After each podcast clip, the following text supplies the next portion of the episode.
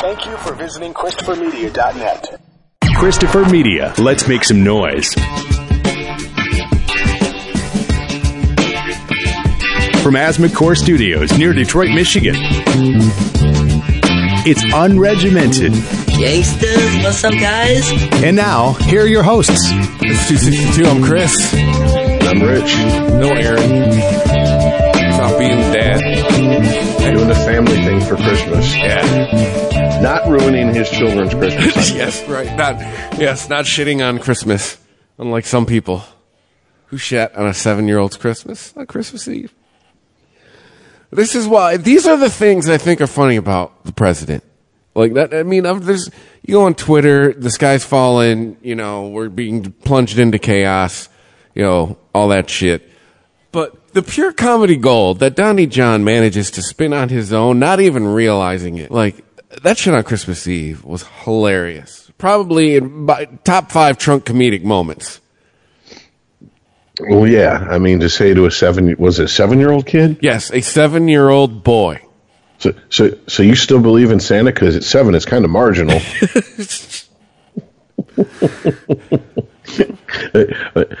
Uh, okay. And, uh, by the way, you want to tell them there's no tooth fairy? You want to tell them, you know, I think his parents on the other end of the phone just kicked the phone out of his hand as soon as he asked. As soon as he finished saying word marginal.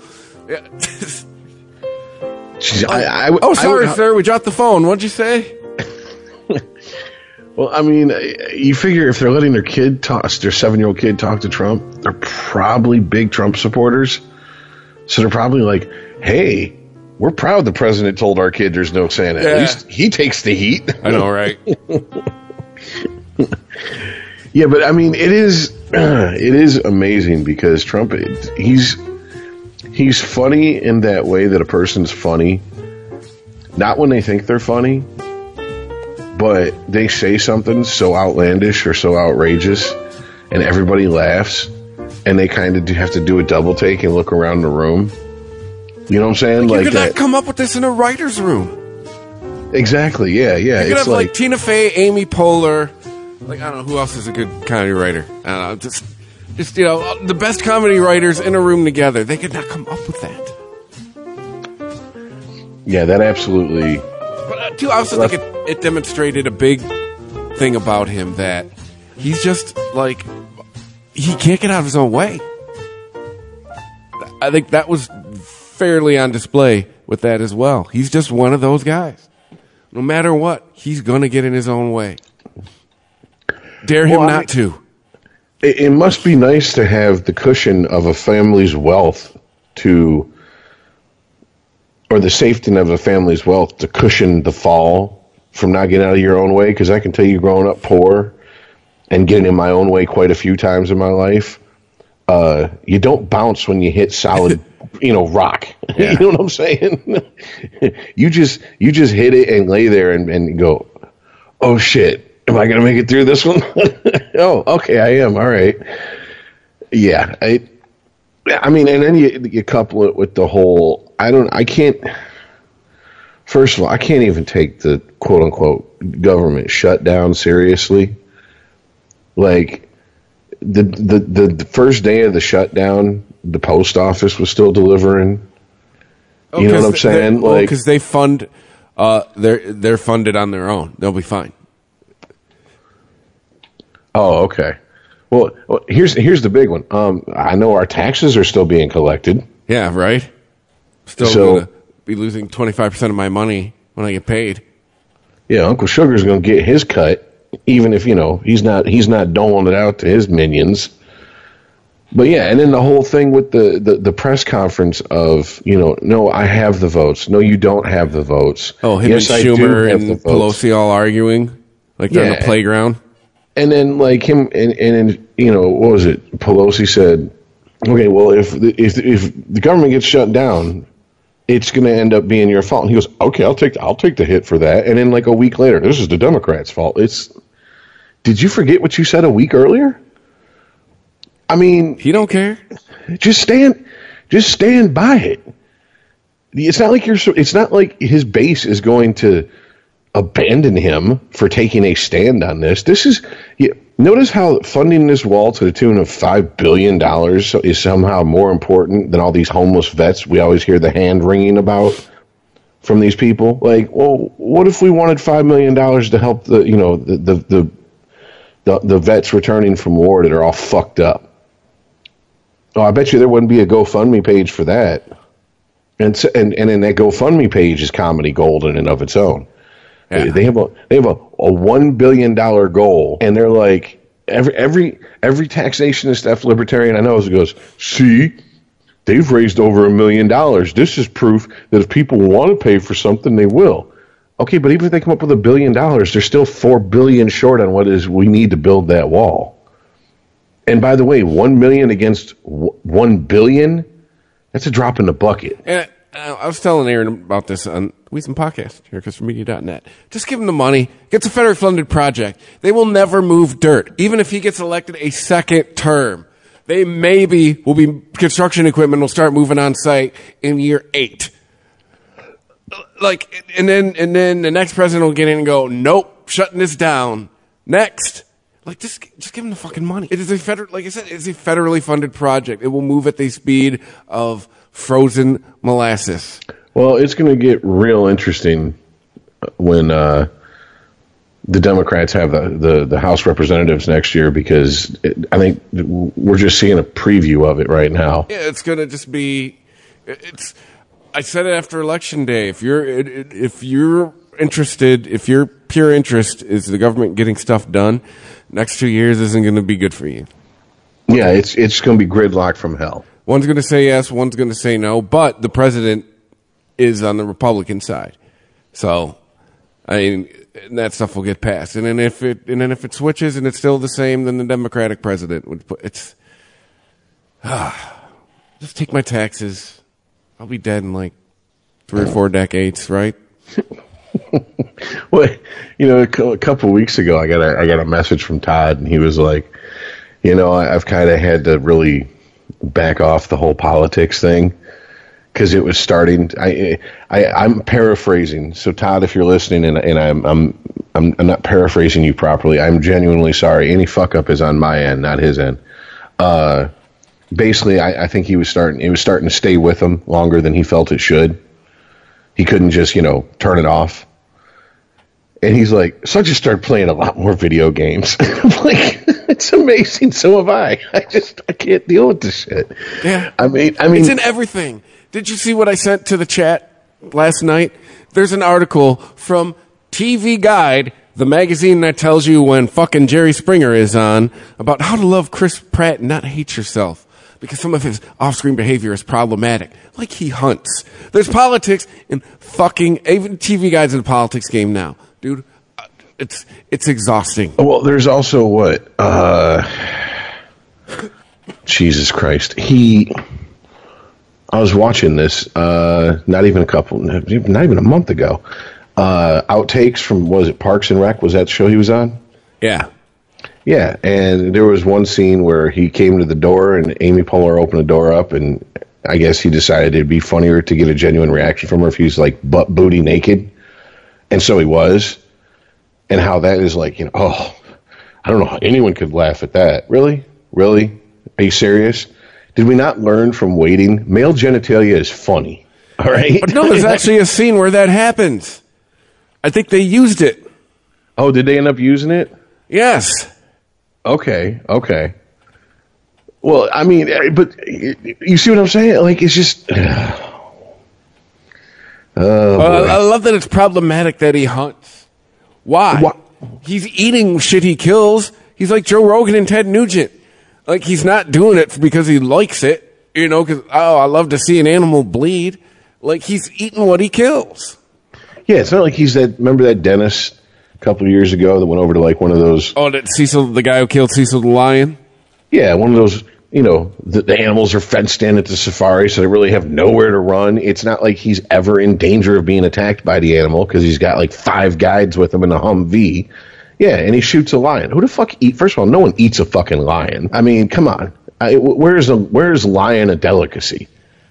Uh, point point point to the fucking country. Yeah. Second of all, he did it just a trophy hunt. Now, to be honest with you, I have no problem with hunting. Trophy hunting, yeah, if you're not going to eat it, why are you killing it? I mean, unless it's like, you know, a pest. Yeah, I mean, but Chris Pratt grew up in rural Washington. What the fuck do you think he did before he was Chris Pratt? Like I, I know where he grew up. I used to go there for work. You goddamn right. He probably rides four wheelers and dirt bikes, and he shoots guns. Like, because I mean, we're from Michigan. We we we both have plenty of friends who do that shit. oh yeah, oh Yeah. definitely. Like I am not a gun guy. I do not own a gun. You know, like I've never shot a gun. I've never been to a range. Every time guns are around, I'm nervous, but I don't give a fuck. Like if that's what you want to do, I don't care. I don't. That problematic? I mean, we're, Yeah, but the same people that are calling that hi- him hunting problematic are the same people that get PTSD from firing oh, and they, a shotgun. they didn't like the fact that he gave a uh, before his media tour for uh, uh, Jurassic World this summer that he gave a blanket apology, like as a joke, like he apologized for anything he might say or do, you know, during this media tour. You know, he, he did that kind. He pulled that kind of move, and people don't like they did that. We are getting off subject. It's just I would have just Yeah, but I think I think it. it I mean, unless we want to sit here and just uh, uh, literally rehash what we've you know pretty much done with Trump since day Yeah. fucking one. I mean, the truth is, is that yeah, the the the the politics bleeding over into everything else is going is just it is. It's it's starting to have the opposite effect of what these so-called woke people on making, both sides It's making people tune out. Exactly. Exactly. Bill Maher said it best in his final uh, new rules. He's like, "You're not woke. You're just an asshole." Nice. You know, he was like, "Look," and he broke it down. He's like, "You know, the Atlantic did a poll. You know, something like 78 percent of this country thinks that political correctness has gone too far, including 80 some percent of black folks. Like all these groups that all these woke people are always offended on behalf of and speak up for. We're like, just shut up. Just shut up." Guilty Whitey, knock it off. Like if you know what? How about this? How about this? If you feel so guilty for being born into the station in life that you were born into, go volunteer. How about that?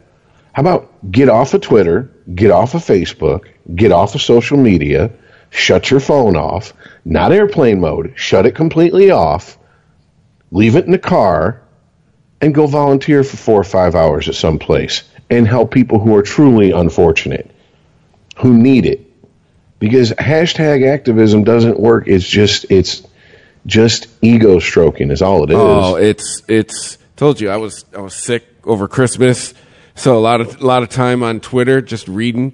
You know, I, I killed my personal account, but I still have the five accounts for the shows, and just I don't know why anybody hasn't. Maybe it's because I haven't been like I, I think I'm going on like eight months of like not engaging in social media. You know, with the exception of scheduling the the you know the podcasts every day. Uh, and it's like it's how many tweets have I, me, and mine in it? Well, how come nobody's coined the term social look at media? Because that's what it really all it it's it, it, it, it it's self righteous, it's annoying, and it's just uh, it's awful. And, and, and every, everyone's gonna every, everyone's got everyone's got something to say, and they think typing a hashtag before something is doing something, and hashtag resistor and all this shit is just I'm exa- I heard a term a few months ago and I love it. The exhausted majority. I'm quickly becoming a part of that. It's not getting anything done. And and what was it the the, the hashtag Trump resign uh, ha- uh, hashtag that was going around on Christmas Eve. To think that would even work, you are just you are believing your own hype. well, it, it, it let it work. Let alone you think he's going to care. Yeah, work slash care slash do anything. Dude, I mean, it's, this all, is- it's all Ralphie Wiggum. I'm helping. This is. it's either I'm helping or I'm in danger. yeah. That's about it. It's that's the only two things you hear from the, this crowd. But no, we're talking about a man who has shrugged off David Duke giving an endorsement to him. To to the whole, there's good people on both sides of the Charlottesville debacle from 2017. Grab him by the pussy, which I mean, the people who made the big deal about it are the ones that made it so easy for him to shrug it off like, "Oh, he just admitted to sexual assault." No. Let me let me for the people in the back who maybe didn't hear me the first few times this was brought up. He's just being a douchebag. That's what douchebag guys do. They make claims that are so fucking ungodly and outlandish. Anyone with half a brain would know. That's not real. That's not. It doesn't happen. Okay, he just doesn't walk up to random women on the street who he finds attractive and grab them by the crotch like Crocodile Dundee. It doesn't fucking happen. If it did, he would either be dead, in jail, or sued out of fucking he, he, sued into a cardboard box. There's just no fucking way, dude. He's too high profile. And don't give me this whole, oh, he, he's in a position of power. People are scared of him. That man probably has entire law firms that handle the lawsuits that have come into him Yeah. for the past 30 years on a daily basis. Getting sued to him is like getting a bill from DTE for us. He's probably sent people's children to college to become lawyers so that they can, uh, you know, then help him. Exactly. Exa- exactly. I mean, it's just. eh. So yeah, like so he's gonna go. He's gonna log on to Twitter and go, "Oh, Oh, Trump resigned. I guess I better quit." Five million people have hashtag Trump resign. I've seen the error of my ways. I quit, everybody. Merry Christmas. No! And what, and what extreme leftist fever dream is that happening? Rachel Maddow's wet dream? Well, I mean, it's the same one that you know the. Uh, uh, uh, what was it? Was it Twitter or whatever? The the the dear Democrats that you that, that you took a Oh. screenshot of. Yeah. Like, Yeah, uh, like have fun in 2020. Like you're, you're, you're carving yourself up. well, I mean, let's go down the list. Because, okay, Because too, that's that's coming from uh, the, uh, another thing that was going around on Christmas Eve was a lot of people are are mad that the the the Bernie people are attacking Beto O'Rourke's voting record, and they're like. You know, and pretty much the response from them is coming like, you know, there's going to be no perfect candidate, which I actually kind of agree with that. But it's it's another examine another example of just how that side is just carving itself up. One thing you can give the right man is they're at least they they know they have the antithesis of everything they want in power, but at this point, he's the guy in charge. They're at least they're at least smiling and nodding. It, like as as weird as that sounds, yeah, as fucked up as it is is the, the Republican they're at least getting Party behind their guy. They keep their dirty laundry behind Yeah. pulled shades and closed doors the best they can. Yeah, but yeah, here the list. Uh, if you don't support Medicare for all, which Okay, first of all, I mean, yeah, okay. We've discussed this on this show many times, and the people that shoot it down always come up with ridiculously large numbers that it would cost versus how would we fund it. And every solution I've ever given to these people in debate, usually online, they shoot me down. Like the guy who said that uh, if we taxed every single church in every way possible in this country, that all we could come up with was Just the seven real estate. million dollars. Just the real estate. That's all I need to do. Not even their income. Because uh, real estate. That's all you need to do with church. Seven hundred million dollars. That's it. I don't believe that. That's the Catholic Church's real estate alone. I mean, come on, dude. Seriously, look at where some of these churches are at. Look at the look at the property taxes in the areas mm-hmm. they're at. The Yeah. churches there for free. So I mean, i- the problem is you can't get an honest conversation about it going. And to be brutally honest, I don't think either side wants one. They they, they just they, they it's easier for the Democrats to go, the Republicans will never allow this to happen. And it's easier for the Republicans to go, this is just more socialized in government, you know, blah, blah, blah, blah, blah. And it just, okay, keeps both their bases happy. Well, meanwhile, people who really need help are going, can, can, can I just get help from somebody? Mm-hmm. I don't give a fuck. Doesn't need to be the government, private eh, donations. I don't give a shit. Just point me in the right direction. How about that? So that's the first one. Uh, the Green New Deal. Now that I you have to, I've not heard that until this. What is that supposed? to I mean, I, I understand what the New Deal was historically, but is this supposed to be like, like, raise Green carbon Deal- taxes and stuff like that. is a proposed economic stimulus program in the United States that aims to uh, address both economic inequality and climate change. Uh, I believe uh, Jill Stein's attached to it, so this should be fun reading. According to Wikipedia, Bill Burr would call it. Um, sure he wouldn't say the Wikipedia. He calls it Wikipedia.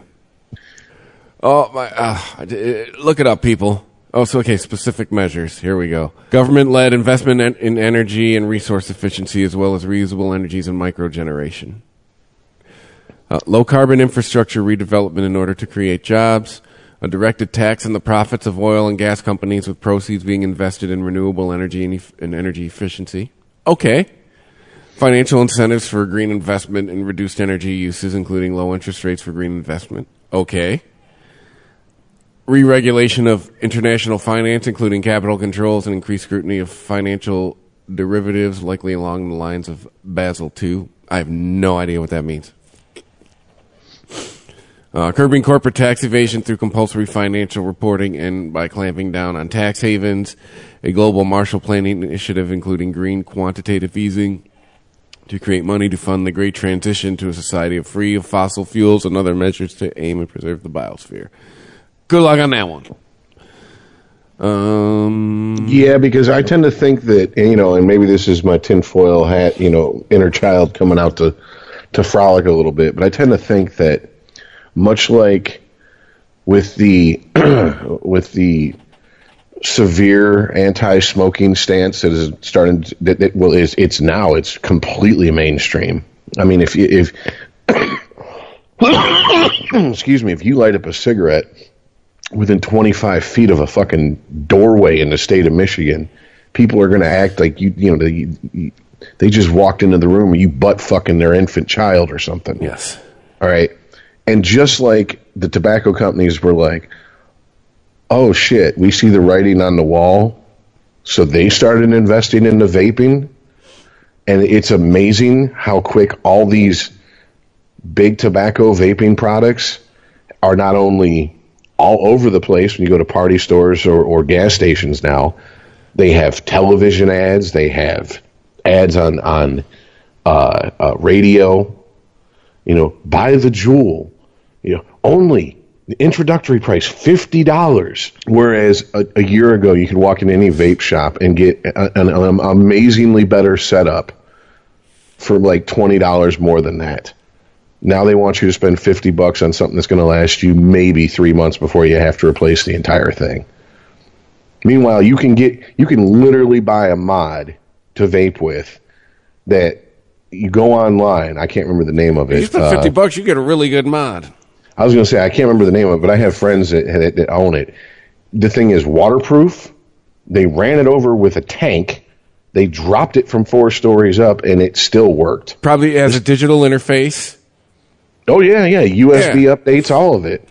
Yeah, and I'm talking when I say worked, I don't mean oh it was fucked up, but it worked. I mean the screen didn't even crack. Yeah. Dude, now the one I got, this motherfucker, this thing's been through some shit. Got some mileage on it. It's been dropped a million times. You know, the worst thing I've had to do, and I had to do it again, is take it to a shop and go, hey, can you tighten these two screws on the top? Like, that's, you know, that's it. Yeah, and as and as and as vaping starts to expand, there's you know the biggest problem I ran into was uh, when you drop it, the tank breaks. Well, now Yeah. now they have tanks that don't break, or you don't even have to have a tank, like in the sense of a piece of glass to hold the the the, the e liquid. It's literally my mod. I have a I have a, a rubber squeeze bottle. It feeds the the the e liquid up into the the coil. Ooh. Yeah, I know, I know. And uh, well, actually, you know what? It's improved flavor. You can go lower nicotines. It's less harsh hits, and you don't run you don't run through. Uh, You should send me a link to this mod because I'm a flavor chaser. yeah, that's what I'm not a I'm not uh, like one of them Yeah, cloud chasers. I'm more uh, g- give me the good flavor. That's all I care about. Yes. Um, but I mean, I only use three three milligram nicotine, which ain't shit. Same here. So I mean, you know, uh, but Aaron News like 15. yeah, Good but he's still, He's he's still got one of them like uh, old tank mods where like he barely gets a hit compared to what what mine delivers. Yes, you true. know. First time He I can- hit mine, I coughed. It's like, whoa, all right. Yeah, he can he can st- he can he could what do they call it uh, stealth vape in, indoors with his mine. I I'd have to blow it in my shirt or no, that's that's that's what I say. I have to blow my shirt when I'm at work in the bathroom. For sure, I blow it into the shirt. But yeah, or I- at the airport. anyways, the whole reason I brought up uh, smoking is I, I think the the the the fossil fuel industry sees the writing on the wall. Maybe they're not where a lot of these quote unquote green people would like them to be as far as developing new technologies, but when we're quickly approaching the wall, I wouldn't be shocked if they start rolling out all this shit that we didn't know they have. But two, I don't think that it'll ever go away from an affordability standpoint. I just think it'll be a piece of the pie. I just think it'll be, it'll be a a piece of pie that gets smaller.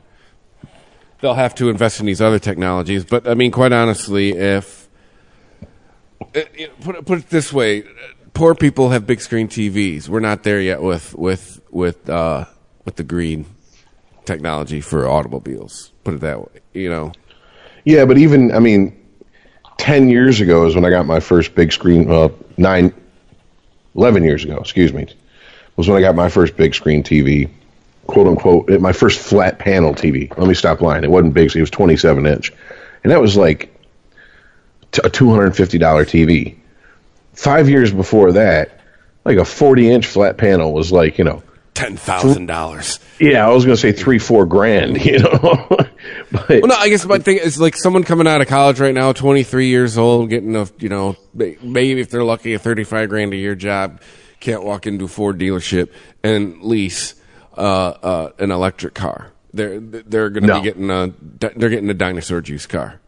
You know, they're getting a, a, for, a Focus or whatever the hell the, the entry level Ford is now.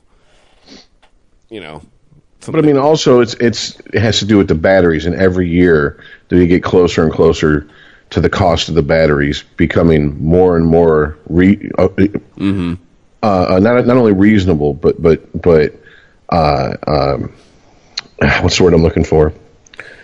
God damn it! I haven't I haven't done a show in two weeks. I've I've, I've lost my words. cost efficient. More viable for for the average person to, Yeah. to have. Yes. more uh, accessible. Yes, there we go. That's the word I was looking for. And I mean, don't get, don't get me wrong. I'm not one of these people that deny climate change. Okay, well, we're sitting here in in Michigan, and we just went through a December where we didn't have any fucking snow. It's like 50 degrees today. That's what I'm saying. Like, Oh, but it makes me scared for January and February, though. doesn't it? Because we're from Michigan, we know. January shows up. Hey, here's three feet of snow.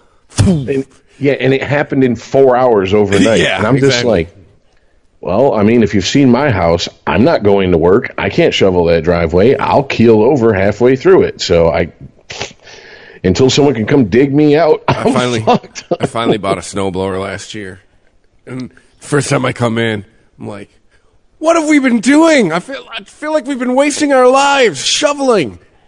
Why didn't I do this way sooner? Because we live on a corner."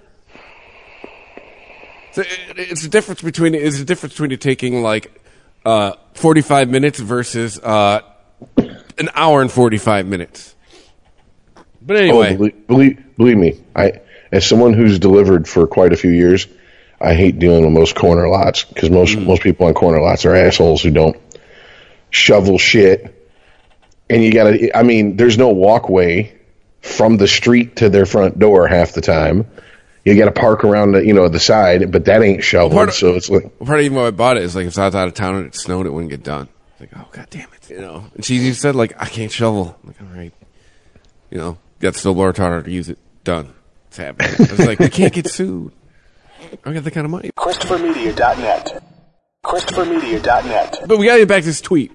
okay, So Medicare for all, Green New Deal, fifteen dollar minimum wage.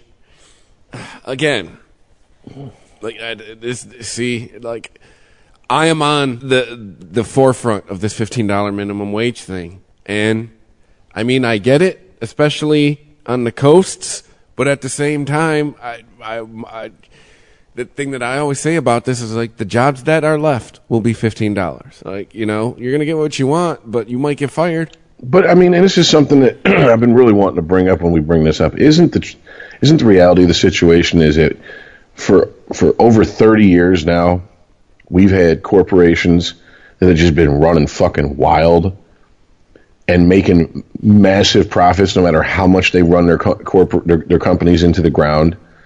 While meanwhile workers wages have stayed virtually stagnant or just barely kept up with the with the in, inflation.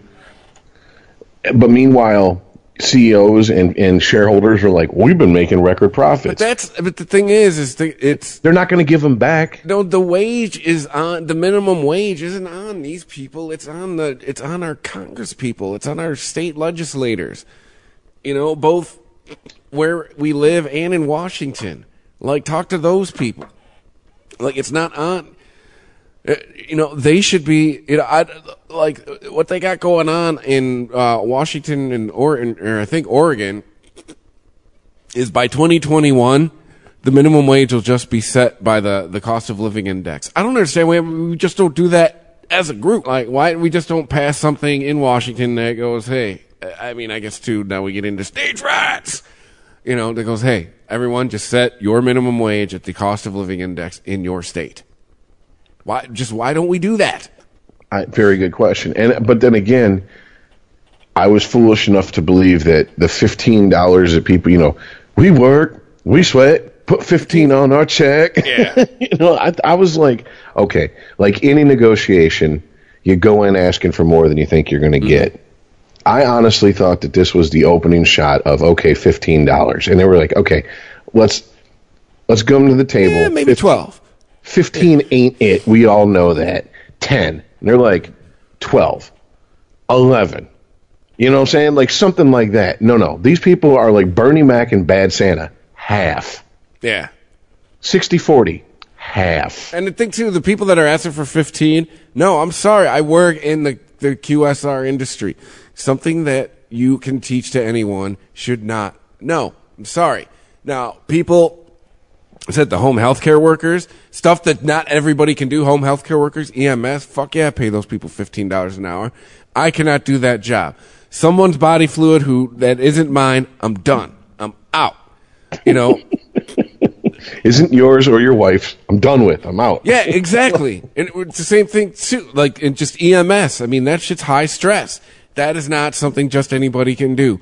You can teach anybody to drop a basket of fries. You But can I have teach to- I- anybody to make a fucking pizza. Look, I agree with you on that. What I what I can agree on is, and I don't know if this is just me getting older or it truly is uh, manners at some point between my generation and the generation of the average person working at these places. So uh, let's just say mid twenties. That, that that just the bare minimum good manners just is dead. Dude, I, I, I can. It does not matter what McDonald's, what Burger King, what any place I roll through anymore. I'm not exaggerating. Eighty percent of the time, they don't even talk to me at the window. Yeah. They don't tell me how much I owe.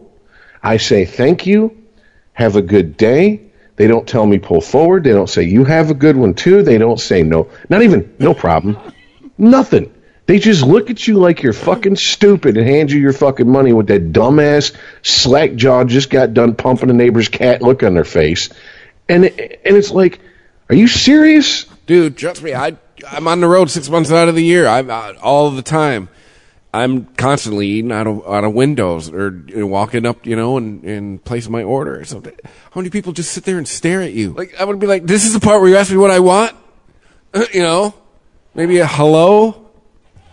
Exa- exactly. Oh, you have a, a, a counter lined up with people at it, So, so and the next the next person walks up and you don't even acknowledge them. They're like, "Uh, is it my turn or somebody else's?" So your argument is, you, these are the people who want fifteen bucks an hour? You know what? Because that's trust me, I have that a lot. I'm like, or trust me, when, when my shit is just dead wrong, you know, I'll just sit there and be like, fifteen bucks an hour, huh? For this, my shit better be right. I I will. It better I look will, like the picture. I, well, that's that's not on them. that's not. let's be honest. Half that ain't even real food in those pictures. You know, Yeah. we, we we went to specs. We we took we know marketing well enough to know that that's some bullshit right there. So- That's a perfectly staged. yeah, my favorite one was when Dick Kernan was talking about uh, cereal commercials, and he's like, "That's not milk. That's Elmer's glue. Yeah. Milk doesn't sit on top of shit perfectly like that." And then uh, ice cream is uh, lard, generally. Yeah, because it, it ice cream would melt in a second underneath the studio Yep. light. I mean, it's just it's not even the food you're buying. But no, no. Hey, here's the thing. Start them off at you know McDonald's starts off at like I think ten fifty in this area Yeah. now. Okay, well if you work there for three to six months and you have good customer service, you seem to give a fuck about getting the orders right. Bump them up to eleven. Dude, trust me, I work. I've been in the, the the QSR industry now for 14 years. The pizza industry for, good God, 20 plus. I hate saying that shit out loud, but anyway, it's just, if you have brains and motivation, you move up at these places in a heartbeat. Like every time I hear about someone like I've been here for seven years and I haven't got a raise, I always say, well, then just look at the mirror. Because if you got a brain at most of these places, they snatch you up and put you in management like that. Well, I mean, and even even shit like, and I now now I know this is becoming a lost art because of Amazon and online ordering, but you know, back in the day, I used to work uh, seasonal for Toys R Us. I would do seasonal stock for them, so they would, you know, every year I'd come in, at, at, you know, a couple weeks before Thanksgiving, get hired. I'd do midnight stock, and you'd stay through that. We did inventory in January, and um, they retained me a few times, but honestly, they cut me back, you know, to, to part time hours as they want to do. So I'm sorry, what were you going to say? I was just to you say, good call not taking, good good call not sticking with them. Yeah, so I mean, I, I went and found you know a full time job. So I told him, I said, hey, look, if I'm working a shit job next year that's not going anywhere, yeah, I'll come in because I, you know I was making 50, 55 hours a week, and I was making like you know 10, 11 bucks an hour straight straight time, and this mm. was the late '90s. So yeah, I Oh was yeah, that's good. In I the was- late nineties. yeah I was happy to to, to make that. Do I remember But- 1997, 1998? I had a job in the summer. Right, I made eight bucks an hour. Those baller ass summers. you know what I'm saying? like put that Busch Light back. No, no, put that no, no, no. Put the Milwaukee's Beast back. Grab the Busch Light. We're Yeah. moving on up like George and Weezy, guys. Yeah, but think about that. That's what minimum wage is like four bucks. No, absolutely. Eight bucks is like yay yay. But I mean, you know, the the, the last two hours after Thanksgiving, Toys R Us used to. Uh, instead of closing at nine, they closed at midnight. They extended their hours, so we would come in at at uh, nine, and instead of coming in when the store is closing, we had three hours where the customers were there. We still had to work, and if a customer come over, and I worked the game aisle because like if if you had no brains, it was put shit on pegs. That's fine. The game aisle you had to actually set up and you know, surprise, surprise. Not everyone that works at Toys R Us can alphabetize. What? You know? so They, have- they, they got the blocks there. They can help them. You know the ABC blocks. I know, right? Uh, just put the blocks on top of the shelves. A goes here, B goes here. Yeah. you just, but no, uh, people come up, you know. Uh, hey, um, I'm sorry, because you know all we had was name tags. We didn't have, you know, the the, the, uniform. And they go, uh, what aisle is Star Wars toys in? And this was what we were trained to do. This is what we did uh, it's in 5C. Let me take you there. And you walk them over to aisle 5C. And you go, okay, well, here's where like the action figures and the vehicles are. If you want puzzles, puzzles are over on the game wall in the in the in the C area. You know, because it used to go A, B, C, one through like 12 or whatever it was. And you know, oh, and if you want some other Star Wars stuff, you know, there's it's in this aisle, and you know, I can take you there if you want. No, no, this is what I'm looking for. Okay, good. Anything else I can help you with? No, no, we're good. Oh, okay, cool. All right, well, you know, have a good day. Oh, you too. Just basic shit. I walk into a store now, blank stares. Walk up to a customer service counter. and I stand there for three minutes before the person acknowledges me. Oh yeah. And I'm just like, how the fuck do you have a job? Oh, Like, this is your job. This is your job. Mm. well, they're in a brick and mortar store. Their days are numbered. they they know what's up. Hey, listen, There I'm just here till we close. But yeah, I mean, that, that's, yeah. It's just, fi- look, $15 an hour. You, you, you nailed it right on the head. Certain areas of the country, you have to make that. That's got to be minimum wage. You are not living in New York making minimum wage we make in Michigan. Yeah. It's not happening. Just You're not living the- in LA doing it. Just hook it to the cost of living index for everybody. I, I really think that's the solution. You know, in in Iowa, it's you know six bucks an hour.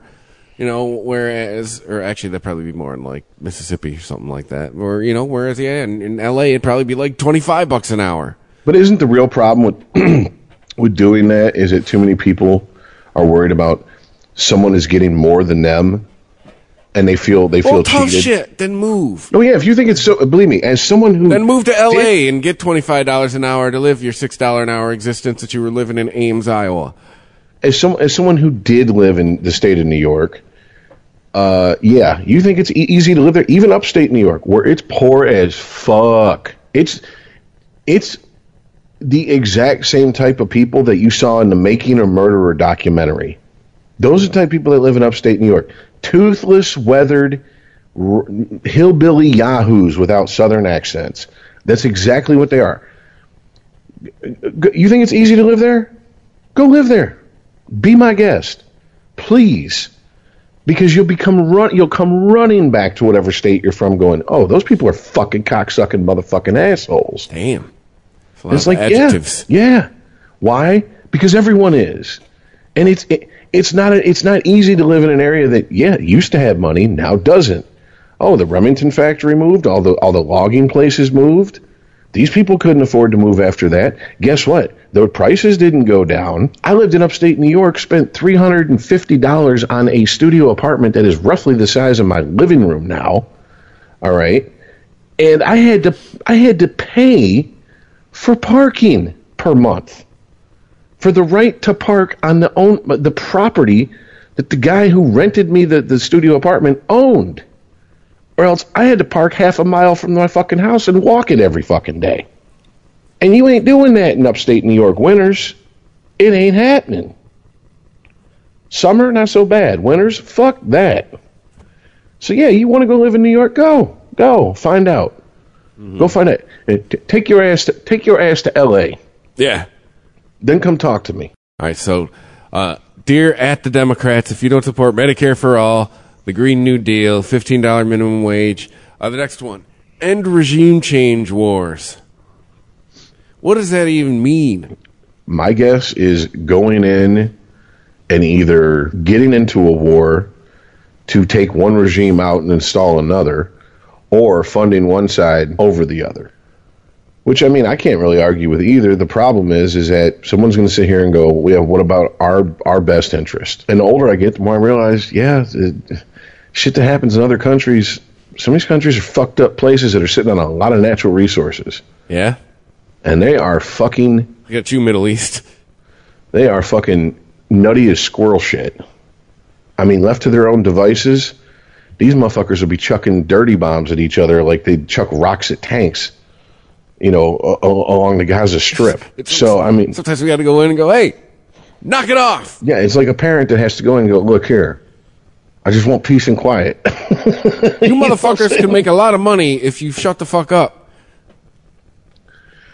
but at the same time, yeah, America does stick its fucking nose in a lot of a lot of business, and it really has no fucking no business. Period. And when I say business, I mean stick their nose into other countries' affairs where it doesn't even profit us to do so. Yeah, and, and too, a lot of times people are, you know, start bad mouthing us and we're where we shouldn't be. And like, all right, cool.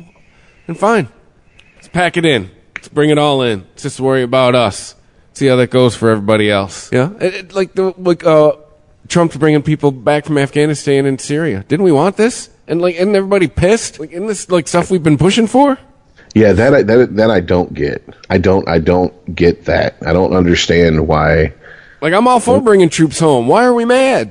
Yeah, when, Obama ran on that and then didn't do it, and none. Well, I can't say no Democrats. Well, a lot of Democrats didn't hold his feet to a fire. A lot of leftists did, and rightfully so, because if you're going to run on something, You said you're gonna do this. yeah, if that's going to be one of your primary things for your hope and changey bullshit, you, you better come through on it. Mm-hmm. But yeah, and now this next one, though, come on, man. Yeah, legalizing cannabis. I mean, for sure. Does anybody Uh, have a problem with that? Louisian podcast Fridays and Tuesdays here at ChristopherMedia.net. It's it's it's legal now in the state of Michigan. Hell yeah, it is. Uh, uh, uh, it's not like uh, those those those damn those damn colored people are raping white women and crime has went up or nothing like that. So Like Aaron got a much- thing in the mail from Kalamazoo County. I think it might be them going, "Hey, your shit's dismissed." Because he got a possession charge, uh, like I think ten years ago, uh, w- with something at his house. Like it wasn't like a cops type situation. It was like the fire department was there and he found his weed or some shit. Oh yeah, I remember him telling the story on the But show. yeah, I'm wondering if that's them going, "Hey, yeah, uh, case dismissed." Because he's like, "I just moved and I'm never going back, so whatever." Which, uh, so yeah, I mean, there, uh, tuition free college. This one comes up with Bernie, and like, I'm, I am divided on this one. Like, first of all, I always, you know, I've said it on this show. Hey, let's buy a little less tanks, and I bet we could have like if we've been able to come up with a public school system, why can't why can't we extend it four more years? I mean, think about it. We came up with the current public school system we have now back hundred years ago when that's all you needed. When- When after high school you went to work on the farm or the factory, right? I mean, now uh, if if we need to go four more years to be more equipped for our society, because it's you know the the one socialist thing I believe is, you know, in education is like, you know, you want your citizens, you want to be a, a productive country, you got to arm your citizens to be, you know, you got to set them up to be successful. So why, why aren't we extending this out another four more years? But then, Because you, you have a bunch of fucking assholes who've been told they can do anything and they're special, and no matter what they do, it's a valid choice, and they're going to go in and get a bunch of degrees they're not going to be able to do anything with. And at what point do you cut them off and go, okay, look, first you got your bullshit gender studies degree, and you couldn't get a job with that. Now you want to come back to college and get a bullshit fucking music major degree. You're not going to be able to do shit with that. What next? You, oh, I want to be an English major. Okay, so then you know what? Then you pay for it. yeah. How about this? How about how about we look at what we need and demand the the STEM fields? Yeah, if you want to go into that, cool. There, I'm constantly hearing about how we need people in nursing and healthcare.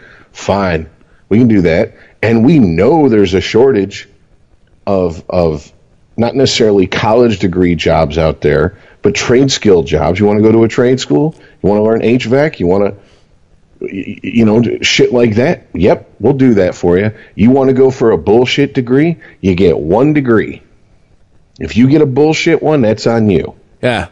Yeah, there you go. First one's on us. That'd be the policy. Fir- First degree's on us. After that, I mean- it's on you. So make make the it, it might work. Make the first Oh. one count.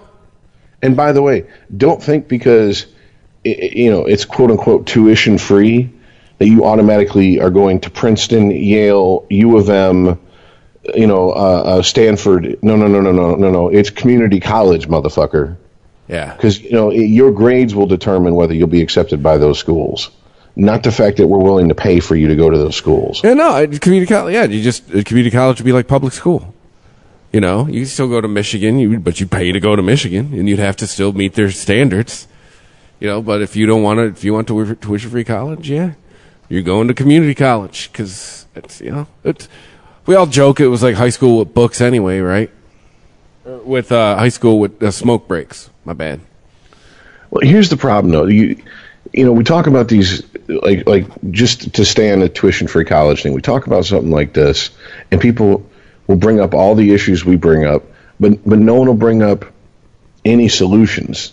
Well not no one. A lot of people that'll bring these up won't bring up any solutions. We just brought it up. We brought up all the concerns that i hear almost always attached to it, besides funding. And, well, I think we came up with a pretty good, at least jumping off point to start at. Mm-hmm. You, you get one free degree. And we have no degrees between us. Exactly. So, We have a Yeah. cer- we have a, what do we have? We have a certificate from a trade school, in a sense. that lied their asses off and said, "Oh yeah, this th- th- these these will all transfer." Yeah, and it's like then- one college that'll take. and it's like a private college that's expensive as fuck. Yeah, exactly.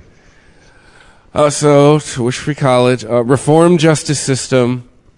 I, I we kind of make some, uh, wasn't there that bipartisan measure that went through a couple days before Christmas? Are we kind of making strides there? That God help us, Kim Kardashian is attached to. Yeah, but here's where I am like, hmm. Once again, my, my inner tinfoil hat nut job's running wild with this. I was literally in, I, I had to run to the store today, and, and, and that was one of the things they were talking about in NPR is how the entire state of Michigan is going to be hiring at minimum 700 new correctional officers in the next year.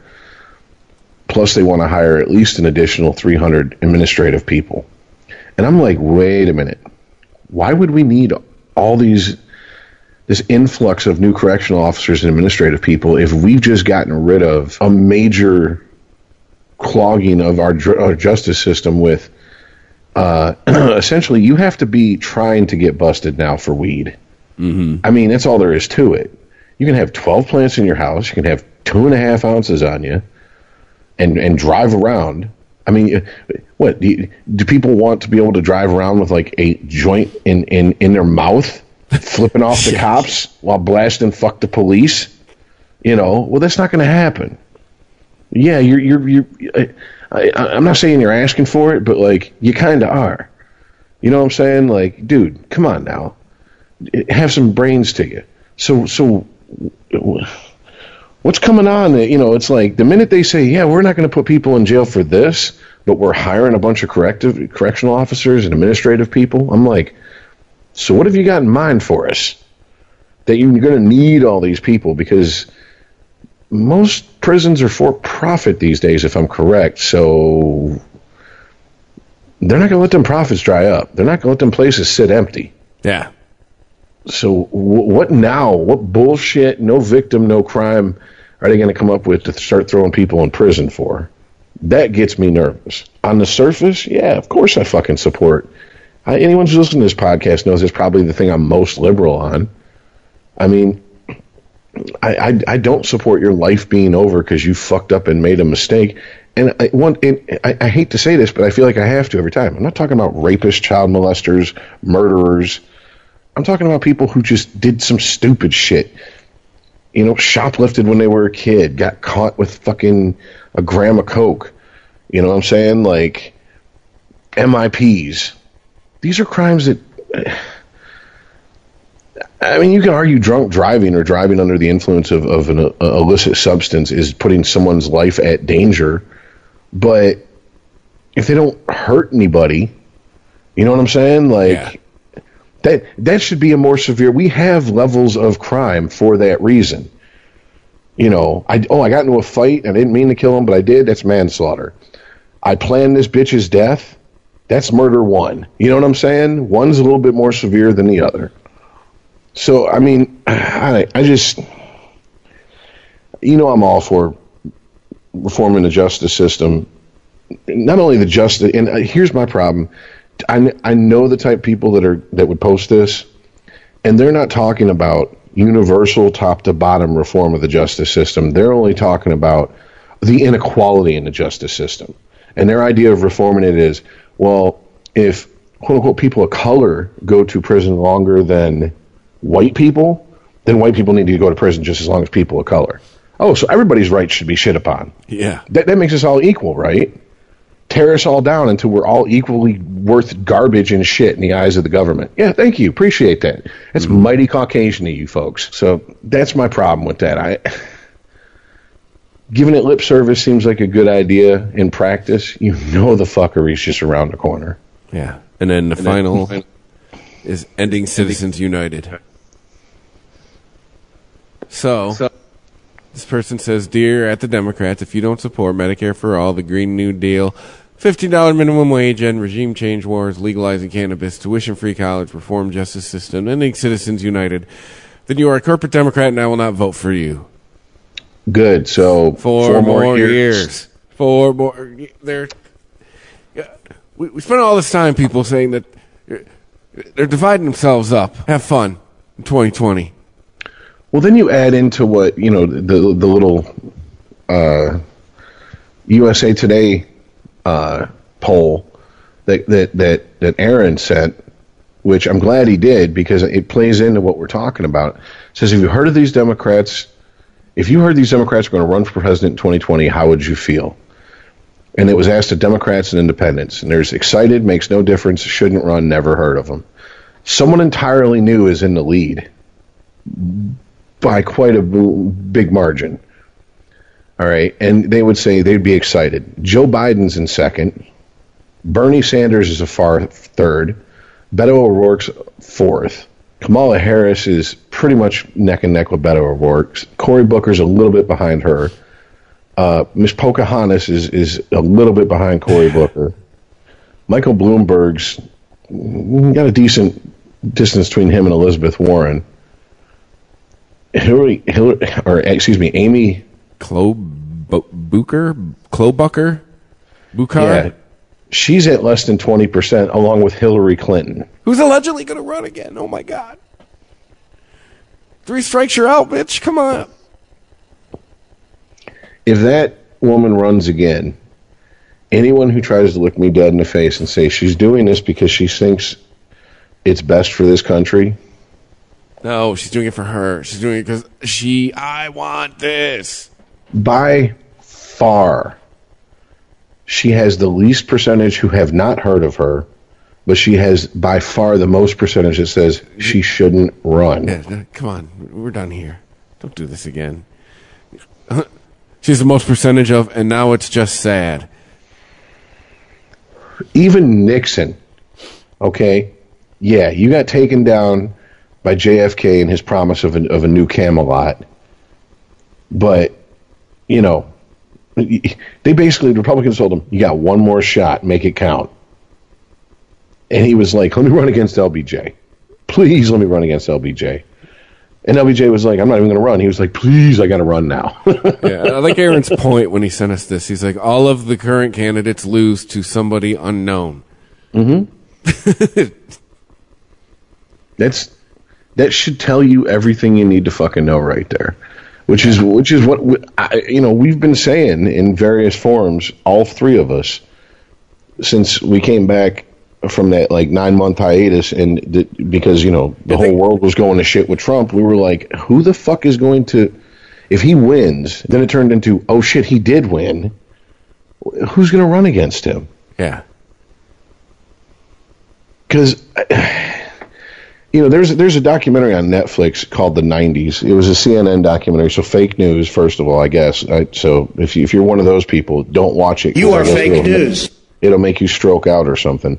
Um, but you know, it, it, they cover the Bush presidency and then what happened with Bush, Clinton, and Perot, and what how basically that got Clinton into the White House, and how Bush was good at foreign affairs, handling other world leaders, knowing when to act, when not to act, to let shit happen. You know, the fall of the Berlin Wall, uh, the, the regime change in Russia. Instead of trying to stick his nose in, you know, the, the U.S.'s nose in there, he let it happen. And it, and I mean, at the time, seemed like a good deal. Now we got Putin. I mean, I kind of missed the days of Boris Yeltsin's drunk ass giggling and laughing, all red faced and shit. But you know, what are you gonna do? But he was so shit on domestic policy, and that's what you know. A lot of people said cost him the fucking election. And he was also only the fourth president in that century not to get reelected when he ran for a second time. What does that tell you?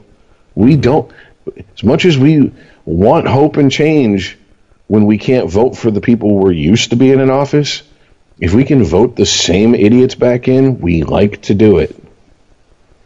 It's just the devil you know is better than the devil you don't. And that's what makes me, yeah, it makes me worry. It's going to be four more years of Trump, four more years of Russian bots and collusion and, God, Jesus, I don't know.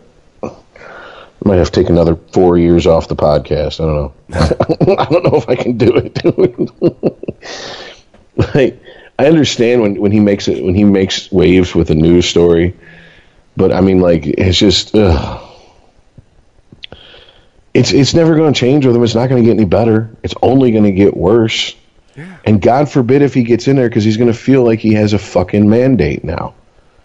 That this is valid. That this is validated. It wasn't a fluke. I've been elected twice. Now I can do whatever the fuck I want to do. And you think he's insufferable now? Yeah. Wait till you get Donnie unhinged. Yeah. So I, I don't know. I'll, I guess. I guess if you want to hope, you better hope for someone comes out of the Democratic Party or someone who's a fringe member of the Democratic Party, maybe an independent who can get some grassroots, like leftist leaning populist support, like Bernie did. Maybe. But I mean, Ber- Bernie's just too fucking old at this point, dude. yeah. I don't know if I could. I don't know if I can. I mean, I, uh, over Trump, yeah, I'd vote for him. But who? I want to know who his vice president is, is going to be, Yeah. Because most likely that's going that person is going to be president at some point in the future. Yeah. hey, maybe Michelle runs. I did see a thing today that she is, uh, for the first time in 17 years, Michelle Obama has been voted the most influential woman over Hillary Clinton. Was it influential or admired? Throw shit at Hillary's house. Well, no, was it influential or admired? It was something. It was a Gallup poll. Hold on. Because if it was influential, okay, I can I can understand it. Admired, then that just shows that we, if Hillary is the most admired woman in this country, we don't admire a whole Oh, lot of women in this country. Most admired. You are correct. Ugh. Yeah, we don't admire a whole lot of women in this country. Then, like Jesus Christ, I'd almost pick like Barack Obama is the most admired man for the 11th year in a row. Yeah, Whatever he that was- means. well, maybe it's I don't know. Maybe maybe it's maybe maybe they're calling at weird times, and uh, you know they're just getting a lot of Obama supporters. You know what I'm saying? Just all around because Oh, Hillary's number three. Number two is Oprah. see now that would make more sense. But Michelle's got Oprah by like 10%. I'd almost say like if Oprah was one, Ellen DeGeneres was two. you know what I'm saying? Like Michelle three, I could understand that. You know what I'm Ellen's saying? like number eight, by the way. God. Uh, the most admired men. Uh, Barack's number one. Donnie John's number two. Barack's only got him by 6%. Uh, W is number three. Coming out of left field. Because he paints pictures now. And okay, uh, this is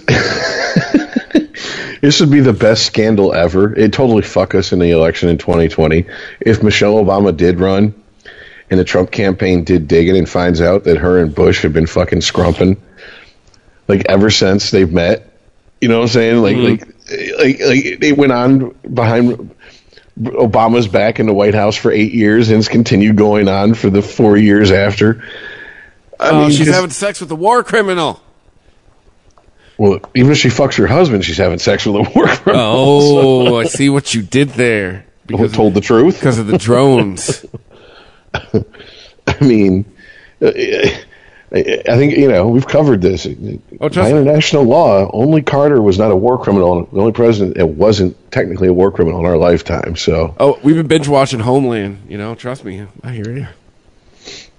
but yeah, uh, that would just be the. I mean, that would be the best scandal ever. That'd make the whole Clinton, Gary Hart, grab her by the pussy look like fucking romper room. Like it was nothing. I mean, seriously. Shell and G Dub getting it on. Oh God, because I would have, I would have to, I would want to know the, I'd want to know every nasty, dirty, filthy, sweaty detail. Because I would think that in that relationship, she's the man. He'd be like Peter in that Family Guy episode. Last night, Lois was the man. Like I, I feel like that's what he would say because. Not because I think she's like, you know, like some people are like, oh, she's a tranny. No, no, I just think she's probably a little bit more take charge. And Bush is like, Yeah. Well, I just like you. I want to give you candy. So, Yeah, Laura seems passive. Michelle will tell him what to do. but you want to be the mommy or the daddy? Yeah. Well, Michelle, I want to be the daddy. Well, get down here and suck your wife's dick tonight. Uh, yeah. Okay. oh God, Jesus, that God, that would be so fucking great. You know what? Maybe I should just pray for that. you know, fuck the fuck the asteroid. Entertain us on the way out, the way to the bottom. ChristopherMedia.net. ChristopherMedia.net. But do you That's think all. she would run for president? I, I don't think so. She's first of all, it's way too soon. Second, she's young. She's if she wants to do that, I think she. This is where I will give Hillary a little bit of credit. She She did it the right way. She went and got a a job in government. Yes. Yeah, because I mean, I'm a lawyer. I'm qualified to be a a, a, a, politician. No, no, I know in a lot of people's minds that makes people automatically qualified to be a politician, but no, not in mine. And I know a lot of people that think my way. So I think she'd probably have to to, to, to hold some sort of political office for a little bit. Yeah, she'd probably have to go be a state senator in Illinois. You know, I mean, shit. Start off like Barack. Be a fucking. I'm going to be a community organizer. You, you can't tell me she wouldn't rise through the ranks quick as fuck. Yeah. I mean, just just the fact that that you could you could ride her coattails up the ladder, people would be kissing her ass for that opportunity. I mean, in our in our lifetime, other than Hillary, she comes across as the most intelligent first lady we've had. Yeah, and I know that there's a lot of people who would disagree, but I just don't think she's that She's got charisma. She's got the same charisma her husband does. She's likable. She comes across as likable. Hillary's Hillary's I, I won't say evil. Michelle, that is. Yeah, I won't say I won't say evil, but Hillary is definitely like she's got that she has the intelligence plus that ruthlessness. Well, probably it's the Bilderberg meetings. That's what's hurting her. Well, I mean either hide your ruthlessness better or play dumb. Yeah. You know what I'm saying? Because a, a ruthless plus intelligent president that's that's outwardly both, or a politician that's outwardly both, I have a hard time supporting. I mean, ultimately, when it comes down to it, I, I, I can't. It's going to take, you know, an amazing candidate to get me to like ever be like excited about another fucking presidential candidate because I've just been I've been like I've been on this ride before. It's meet the I know how it ends. Same as the Same old as boss. the old boss. Exactly. I'm just. I can't. I can't. I can't keep every four years throw like bah, throwing my support behind these people because well, they're they're the ones that we've been told are the best by the party this this go round. So so everybody better think that way. No bullshit. Bullshit. This this last this last go round with Hillary and the shit that happened with Bernie. I was like, He got people- railroaded. uh, yeah, I mean all the bullshit, all the bullshit about. Well, he had a four hundred thousand dollar lake house. If that's his biggest sin as a politician, let me tell you something. That man might as well crawl up on a cross, okay, and let a let a Roman soldier spear pierce his side with a spear, because that ain't shit in the political world. I mean, and then it was well, his wife's bank shit, and you know what happened with that? It got dismissed because there was not enough evidence. It just, but that shh, that happened quietly. Well, to, but, But- to, it, it, it, it just it hurt his credibility. It just I, I I can tell you why. I'm not defending it. It just hurt his credibility with his his classist rap. You know that that that's. I'm not saying it was right. thousand, A four hundred thousand dollar lake house? I ain't got one. You- You, got four hundred thousand dollar lake house? You can go to Walled Lake here in Michigan and find a quarter million dollar lake house that's two bedrooms and one bathroom that's fallen down because it's on a lake. Mm-hmm. I mean, come on, let's be honest here. It's not like he, it's not like he owns a fucking compound like the Bush and Clinton families. yeah, no, right. You know what I'm saying? I mean, it, for all the years that man's been in politics, and he's, i i if he wasn't in politics, he would be retired by now. That would be his retirement home. Yeah. You know what I'm saying? That's I, I, that's the biggest sin he had. And if and if his his his classist people, what the fuck is he supposed to do? You work all your life, and then what? You're supposed to go live in a shack at the end of it? Mm-hmm. Why? Well, no, I just think he got railroaded because it was just like DNC was like, nope, it's her time. Sorry. Oh, absolutely. I mean, like, I yeah, this is that's I, I, I mean, it's my opinion. I could be wrong, whatever. But I, Obama, Obama cut in line, and she was like, uh, "What do I do?" And they're like, "Play ball. If he gets if he gets elected twice, you're you're you're next in line." And then Bernie was like, "Hey, check this out." Better she was like- ideas. She was like, "Nope, not again. Let's make sure this doesn't happen." yeah. and she, and she had the juice to pull it off because they were so worried about another four to eight years of Republicans in the office in 2008. They just went with who they thought was going to be the clear winner. Sound familiar, Republicans in 2016? Yeah. You sold your soul just to keep the person with a D by their name out? 'Cause you were so terrified of that? So, yeah, that's. yeah, it's. It, I, I, I've kind of I've gotten to the point like let's just watch the shit show and enjoy it for what it is. Yeah. Do do my best to kick back and be like, you know what? Ultimately, in the grand scheme of things, I don't own enough property. I don't have enough wealth for it really to fucking matter. Well, it's kind of the the the, the realization I kind of had in this last election. Like, I'm white, middle class. Whoever's in charge, it doesn't matter. I won't be affected. Like, they'll just keep taking my tax money. You know, like. Now that Well, that sounds apathetic and privileged, but I mean, it's D or R doesn't matter because I'm middle class. I'm help. I'm holding the country up. You know. yeah, yeah. Was it Carlin said? The the poor are there to scare the shit out the middle class, so they keep working, so they can prop the rich up. Yep. You're the middle class. I'm the one that you go, Whew, fuck, I can't be like that again. I better keep going to work. I don't want to, but I better keep going to work. I can't be poor like rich. Fuck that. Well, no, it's just you and that's and I if you if you were the one that said that to me, I'd be like, "Yep." No, I'm not just- even fucking mad. I just true. think back to my life five years ago. That's I just that I, my old life is what scares me. Like, can't go back to that. Like, fuck that. Like, quite honestly, like it's like it's like a self policing system. Like, oh fuck that, not having money, shit. Can't go back to that shit. I guess that's part of the reason that I'm just the type of person who I try not to get used to the new toys and gadgets until I'm forced to get used to them, till they mm-hmm. become just the standard.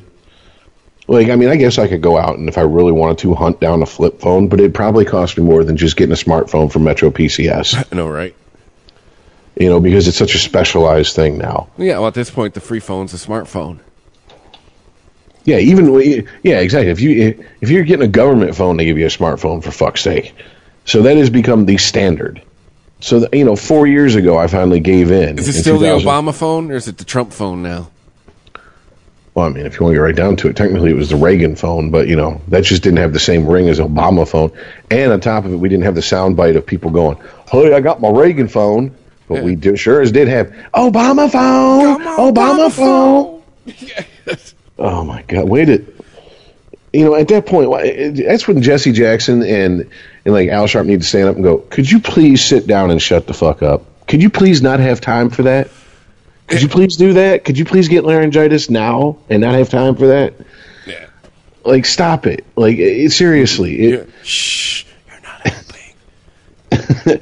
like we like like white people we we have that same shame with like the the the extreme white trash idiots we just try to ignore them the best we can.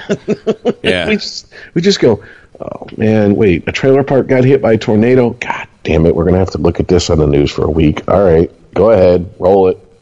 More more fodder for for fucking bill maher to goof on on his new rules so. But yeah, I mean that's one of the reasons I just I, I try not to get used to the, the the the goodies and the bells and whistles, and also because I've been through. You, you got Obama phone? Yes, everybody in Cleveland, low minority got Obama phone. Keep Obama in president, you know. There you go. Oh Jesus, and and I also because I've been to through two really massive life changing breakups, and I realized how quickly a house full of shit can be just gone. Because if you have no house to put your shit in, you have no need for shit at that point. See, my, my, my name's on my house. you know what I'm saying? So, I mean, No, it's mine. Piece of paper says so.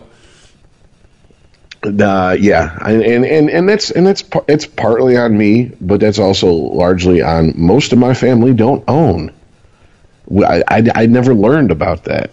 You know, Aaron and I've talked about that. I'm like, I don't know about mortgages and escrow and all this bullshit because my family never dealt with it. You know what my family's concern was? Can we make rent next month? Or are we going to have to move? And and if we move, believe me, my family didn't give a shit. It wasn't let's try to keep you in the same school district. It was just you're going to have to make new friends for the fourth time this year. All right, it's just how it goes. So, you know, it, it's just the way it is. And it, to be honest with you, it's a lot easier on me because I, get abnormally upset when I get really accustomed to something and it gets taken away from me. Your- oh, shucks, you're a human. Look at you. Most humans, dude. I, I guess, but everybody, everybody around me who is not ever been in that situation tells me you need to stop overreacting, and I'm just like, I'm sorry. Uh, can you go to mommy and daddy and still get a fucking bridge loan to last you until the next fucking paycheck? Because I can't. About you send your daddy or mommy over here and help me out? Oh, that's right, you won't. That's right. So, you know what I'm saying? Like, Yeah. I think I think it's just just the nature of how my life unfolded and, and how little family I do have in, involved in my life, and how you know the family that was there died at, at when you know I was relatively young still. You just kind of get used to it, you know. Like I, I pretty much accept this unless I luck into a career. I'm pretty much going to have to have a roommate. So I just accept that. Like all my landlords are going to think I'm like the most closeted homosexual ever until the day I die. That's all really what I've. That's, all, really what I've learned. What really what a wife is. It's just like a roommate you sign up like legally. Like, all right, cool. Someone to help pay half of the bills. Yeah, I, uh, yeah, I've I've had relationships where it was, I mean, they weren't good relationships, and I hope that people, you know, had better ones with their significant others, but where it was like uh, we're just living together because that's all we can afford. Well, no, I, for, yeah. I, if it wasn't Mandy, it would be a dude. You know, at least Mandy, I like hanging out with her, and we get to have sex. But no, I'm with you. I mean, it's same thing. You know, it's succession of male roommates until I met my wife. yeah, and I mean, I'm sure. And- 39 unless you- before I got married. I'm sure some of my family's been like, man, this guy's uh, 39 and he's lived with. Well, no, I mean, I guess I did live with a, a woman for like five or six years, but still, you know what I'm saying. they start. You got the ones who aren't close to you or start, and who don't know your your personal situation are going. So what's up with Chris? Yeah, 39 and lives with a dude. And they're just like, no, no, no, no. He just Yeah. he was engaged at one point.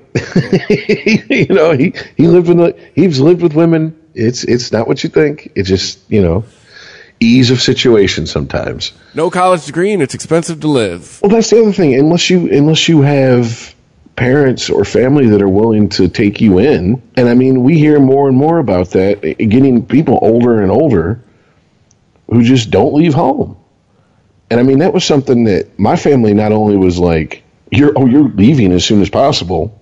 but you're not coming back unless it's absolutely dire straits for you. Yeah. You know, that was the attitude. Survive on your own. My family, well, after I was out of high school, it was uh, college or work. And if you're not going to college, you're going to pay rent. So basically going, yeah, if you ain't going to college, get the fuck out. Cause it's, cause I did the math like, well, why would I pay to live here if I'm not going to be able to do what I, you know, doing the math. I'm not going to be able to do what I want. I have to pay to live here. Fuck that. I'd, you know what? I'd leave. So I went to, I went to college for a few years. Mhm. I mean, it is But pretty much. But as soon as college was done, as soon as I got out of specs, it was all right. So we're working. We're gonna. You're gonna have to pay to live here now. Like then I'm. Fuck. I was like. I think like the weekend after we graduated, I moved out. Like all right, see ya. You know, I moved like 200 miles away. All right, cool. We're done here. Well, and, I, I mean, and, and I, you know, as much as I've in, Pay to in live somewhere. Pay where I can smoke weed and fuck my girlfriend. you know, like that's honestly what I was thinking. you know, as much as in, in years past I've shit on it, you know, I mean, to be brutally honest, as much as I, I think, I think one of the things that millennials are getting correct is there's not this rush to marriage. Like, okay, I'm, I've graduated college. I'm 22, 23. I should be married by 25. I should have at least one kid by 28. You know what I'm saying? Like, they're like, you know what? How about put all that shit off. All right. And if that requires them to live at home and we don't have the massive divorce rates we have and the problems in the family courts that we have with, you know, ki- children being used as weapons between parents and lawyers, that's a good thing, isn't it? it wasn't even so much rush to marriage as it was rush to not to is rush to be independent. For for two decades, I had depended on someone else to provide me shelter and food, and it was it, it was. I mean, half the reason that two years into college, I decided to go to trade school. I was like, can I be sitting in a classroom? Can I go out and like start life? For me, it was more of a rush to just like, can I live? Can I live inside and eat and you know drive a car? you know, on my, you know, can I stand on my own? It was more kind of, uh, kind of that driving me, quite honestly. And while I totally understand that, it, it's it's not the same world as it was 20 years ago. And it damn sure ain't the same world as it was when our parents were 20. You know, I mean, it's it's just it, it just isn't. And it's it's I almost excuse me, I almost feel like eh, eh, eh, like and I don't know if this is a conspiracy theory or just, you know, society going it's better when people get married for all types of reasons, when people cohabitate for all types of reasons, you know, et cetera, et cetera. And so they push for that. And I'm not talking like, you know, gender norms type shit. I'm not getting into that. I'm not, that's not that's not what I mean. I'm talking about you know, when you cohabitate, you have more money to pool together. You can spend more. You can put more money back into the economy. When you're living hand to mouth by yourself, uh, you have no extra money. Yeah. I mean, it, it, when- you know here in Michigan, we have a ten cent deposit on everything you buy that's carbonated, and believe me, there has been many a times in my life, including recently, where that has been like, oh, that's how I'm going to eat until I get my next check. You know what I'm saying? Yeah. Like that never happened like that when I was in a relationship with somebody. No. When yeah, no, on your own. No, it's tough on your own. Like for, uh, for a while there, I, I left the company I was at and I came back and I had to come back at the position under that what I had left at. The position I left at was salary. The position under it was hourly. Uh, about five dollars an hour less hourly. So for a while, it, it, it was I, I was on a twenty dollar a day budget. I shit you not. I, and I didn't do shit but go to work and come home. And some days the twenty dollars was for gas. The other days the twenty dollars was for food and smokes. Like, and I just it, you, you make it because it still still had to pay the rent, still had to keep the lights on. You, you know what I'm saying? You know, I think I canceled cable. I think it was like we just a bare minimum. It was like to, I existed, you know, and it's it sucks. when I when I lived in when I lived in Westland with my roommate when he moved in, I was paying fifty dollars a month for cable and internet. And he threw a shit fit for the first couple months. Why am I why am I paying twenty five dollars a month when I don't use the fucking cable? Get rid of the cable, get rid of the cable, get rid of the cable, get rid of the you use the internet. I was like, okay. So his credit was shit, and he had he had burned through every cable company that was available to us because you know, of course he had, and there was only one cable company that I could go with besides the one I was with at the time. And when I called them to cancel, they said, okay, well your internet bill is going to go up, and so you instead of paying fifty dollars a month, you're actually going to pay something like seventy five just for internet. And I went to him. I said, "Is this what you want? Is that? Are you going to be happy then? Is this going to stop you from being like, well, why am I paying for something I don't use?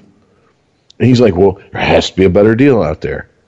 And I, I swear, you know what the better deal was? Best I could find, sixty dollars a month for just internet.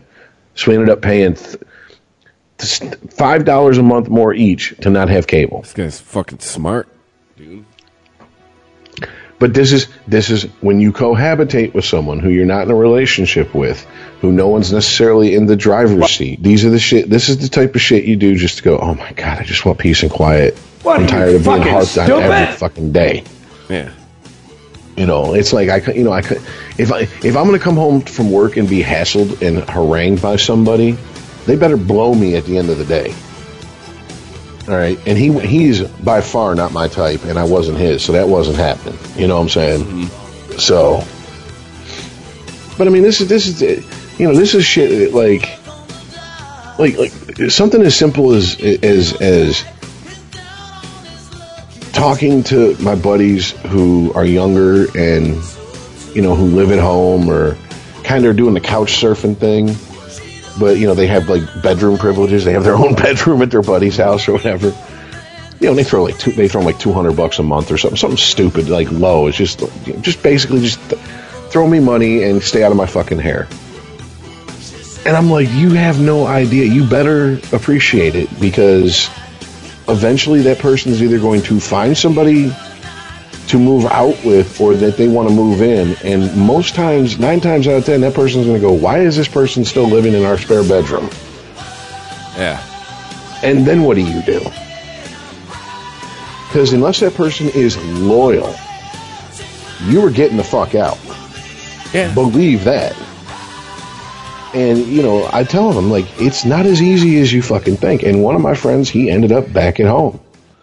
You know he's like oh i'm 29 i'm back at home and you know it sucks. I gotta You had no plan do, homes. i can't do this i can't do that i can't do this i can't do that. And i'm like oh, i i don't know what you want me to tell you dude.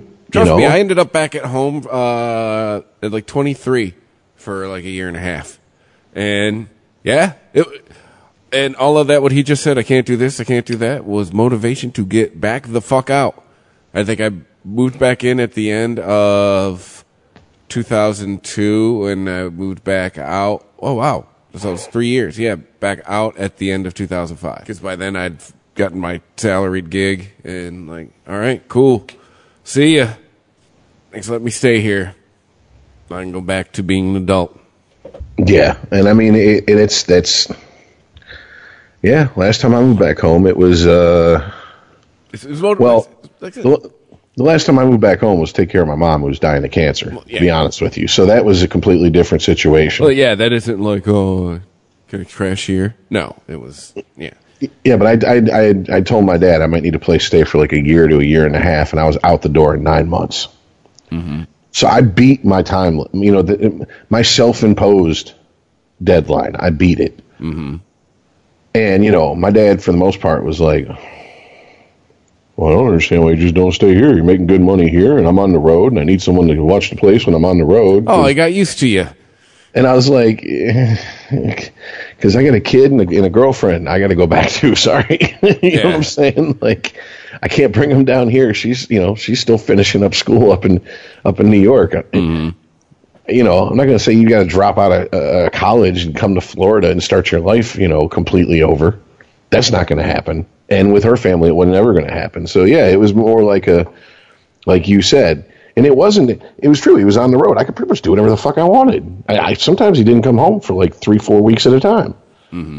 You know, and then sometimes he'd come home, and I I was working twelve hour midnight shifts.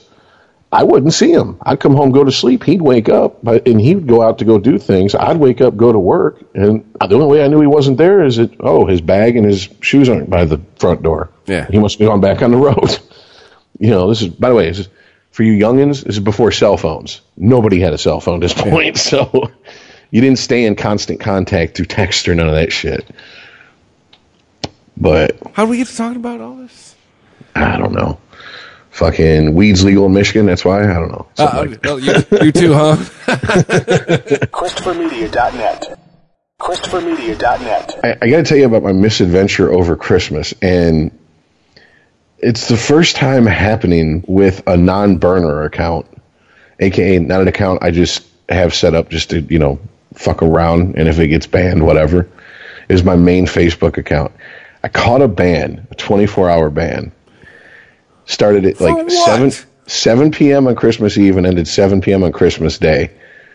So everybody that was like, Merry Christmas, Merry Christmas, I couldn't even respond to. I couldn't even like their post to let them know I'd seen it.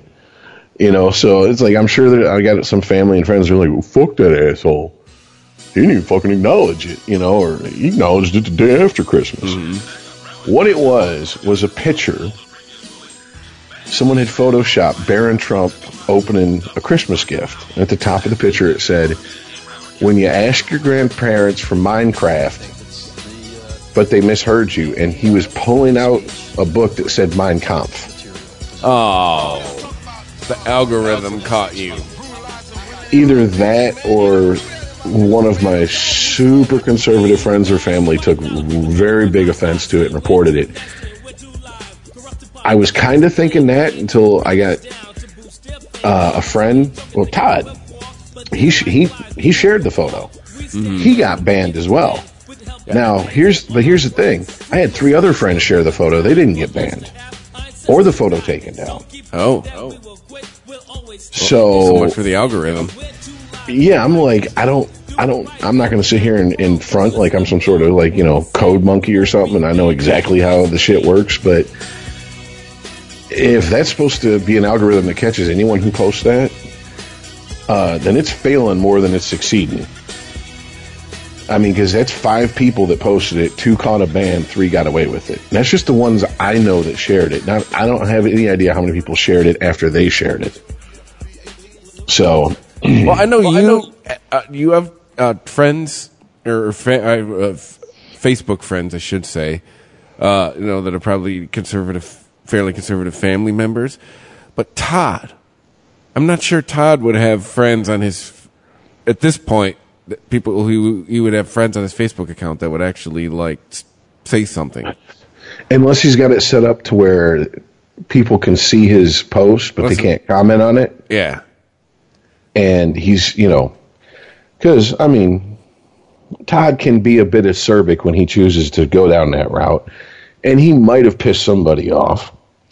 And I mean, I can see it happening. But I mean, if you're a Facebook friend of mine, you know that for the most part, besides posting some like questionable, like edgy type humor, that really, in my mind, is I've never posted anything that's like worse than like an a very light rated R movie. Mm-hmm. You know, I don't post full nudity. I don't post like people's heads being chopped off and blown off and shit. Um, at least not on my page. Uh, but I mean, you know, I've had a few things removed due to copyright. Like i- if I share uh, like a, a video clip, uh, the Doug Stanhope, the This Generation Sucks bit. oh yeah, I love that. it got taken down the last time I tried to post it. And then I was like, oh, man, I've posted this clip like three or four times before. And I was trying to post it on a buddy's wall because he was bitching about, you know, because he says titty dancer in it. I guess, I, I, you know.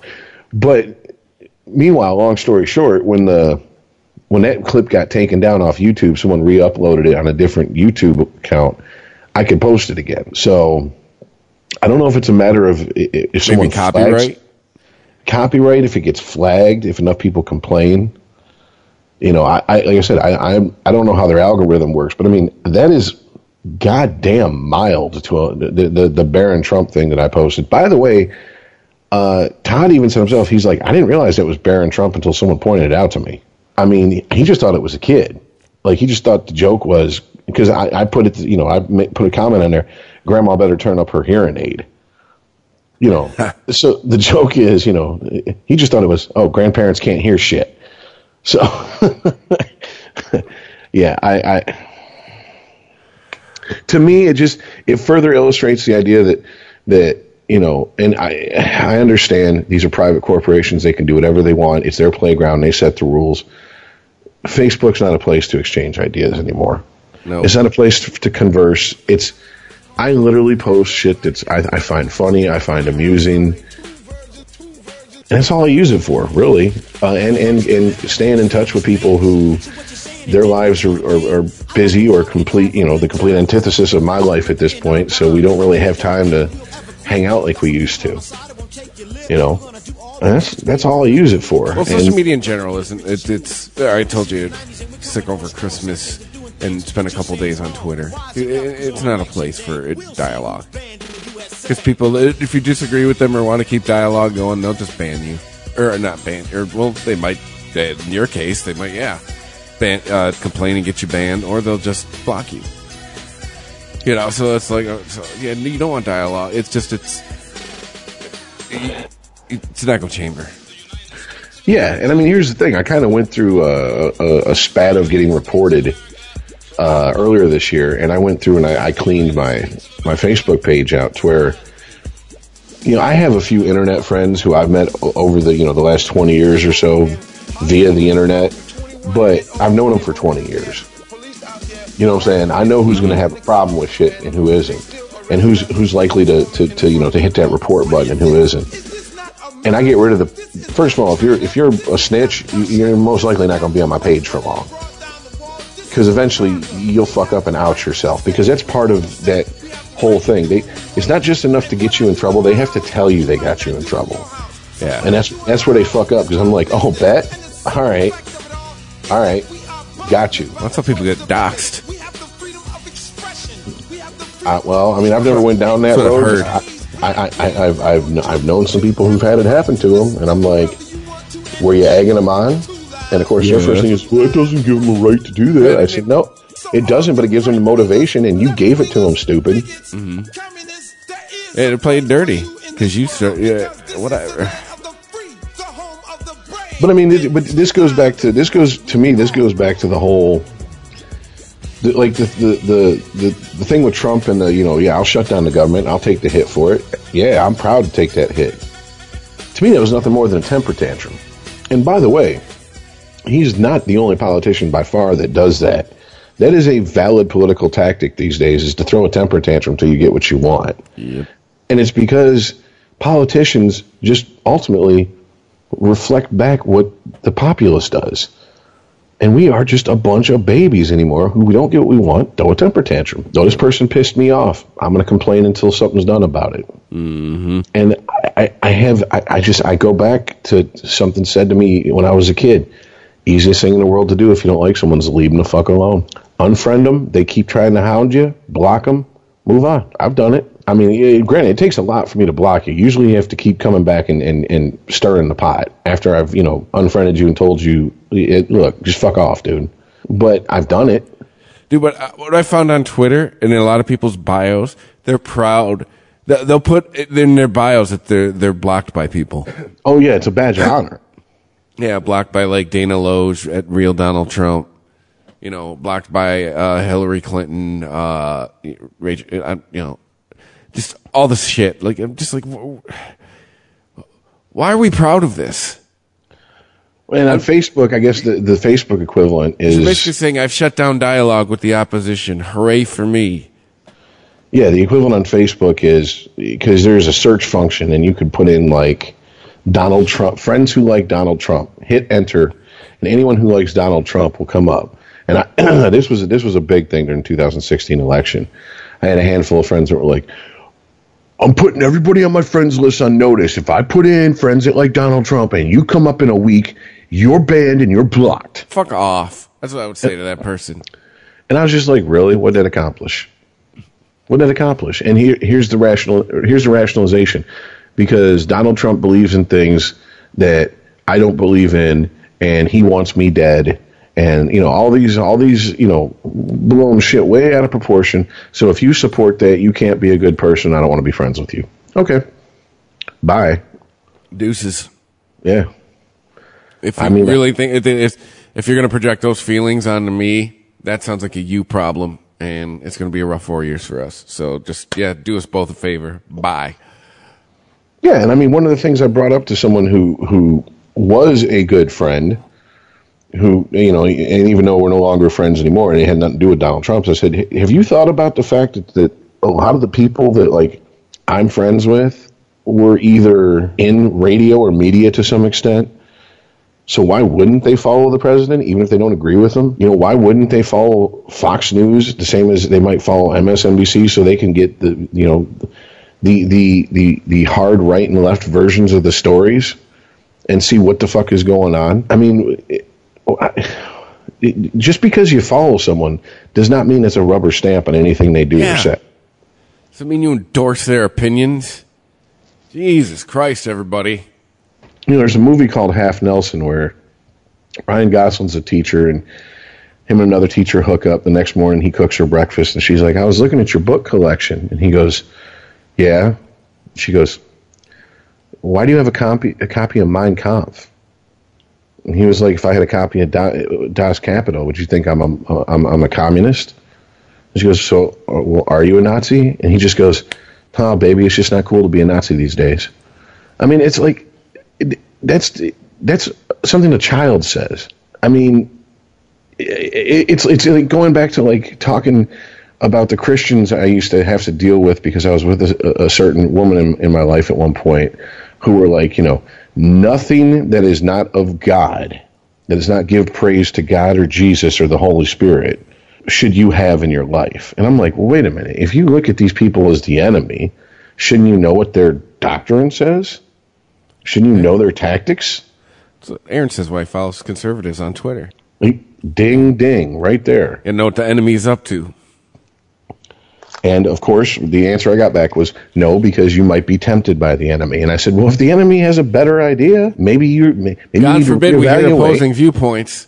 We might Yeah, have some maybe- sort of dialogue and come to some sort of agreement. Then we wouldn't have anything to complain about. and that's no fun. Yeah. We all know that. Yeah. But yeah, it's it's it's just eh, I, I just I don't know. I, I I'm starting to, to to come around to your way of thinking, and the problem is I think a lot of it is that honestly the the most news I get from Facebook is because I follow uh, Reuters and the AP. And because I guess of their algorithms, I click on those stories more than any other news things, even something uh, that other people might post. See, I've just started uh, uh, uh, getting into news apps. Like there's a new one I saw advertised the other day that I downloaded called Smart News. You know, and, you know that's you know Google News. I got that. I got a thing called Pocket because it's a like a plugin for uh, Firefox. You know, where you, so yeah, I like it's it, it, it's made me go seek you know places where I want to get my news stories from. You know, instead of to it's just it's social media is exhausting and I don't need. Uh, trust me, the way media is right now, you get enough opinion with the people who give it, give you the news. I don't need, you know, I don't need to hear my you know friend from high school's opinion on this, or you know what I'm saying? Like you know, Facebook, Or if- it's, or it's if supposed to be a place to be like. You know, like w- w- what I've used social media for this year, I can tell you because since April, it's pretty much been radio silence. I've used it for I got married and my dad died. Like I can tell you what I've used it for since April. Like that is it. Like and you can you I you can fact check me on that and go look at the dates on it. You know what I'm saying? Like that's it. Like to me that's what it's for. Keeping in touch with people. Oh shit! You know what? I just realized I told a, I told a, a big fat lie. Big fat lie. Uh-oh. Uh I, I not only do I click on uh, the AP and Reuters, uh, I use uh, social media to follow a lot more sports Yeah. you know, than than anything else. That's one thing I do like. Twitter is great for. I have a, a, a yeah the Sporgy account. Like it's great for sports. Like yes, I will say. the- Other than keeping in touch with people, social media is great for sports, and it is good for like live news. Like I remember back like five years ago, uh, when uh, closer to six, the Boston bombing when they were chasing those dudes. Mm-hmm. Like I was on Twitter during that chase. You know, Twitter's great for shit like that. You know, social media is good for stuff like that. But, you know, keeping in touch with people, sports, but, you know, it's, you know, podcasts you and I both listen to, Rich. Like, everyone should not have a voice. I know that doesn't sound, you know, very free way of thinking, but uh, everyone uh, should have a voice, but uh, people need to understand that. maybe it's too many people talking. I think that's what, that's how they say it. Yeah, it's everybody trying to talk over, but the the world has turned into the the house party with the with the bunch of uh, uh, bitchy know it all broads who think whoever yells the loudest and voice gives out the last wins. Yeah, it's like an episode of The Real Housewives.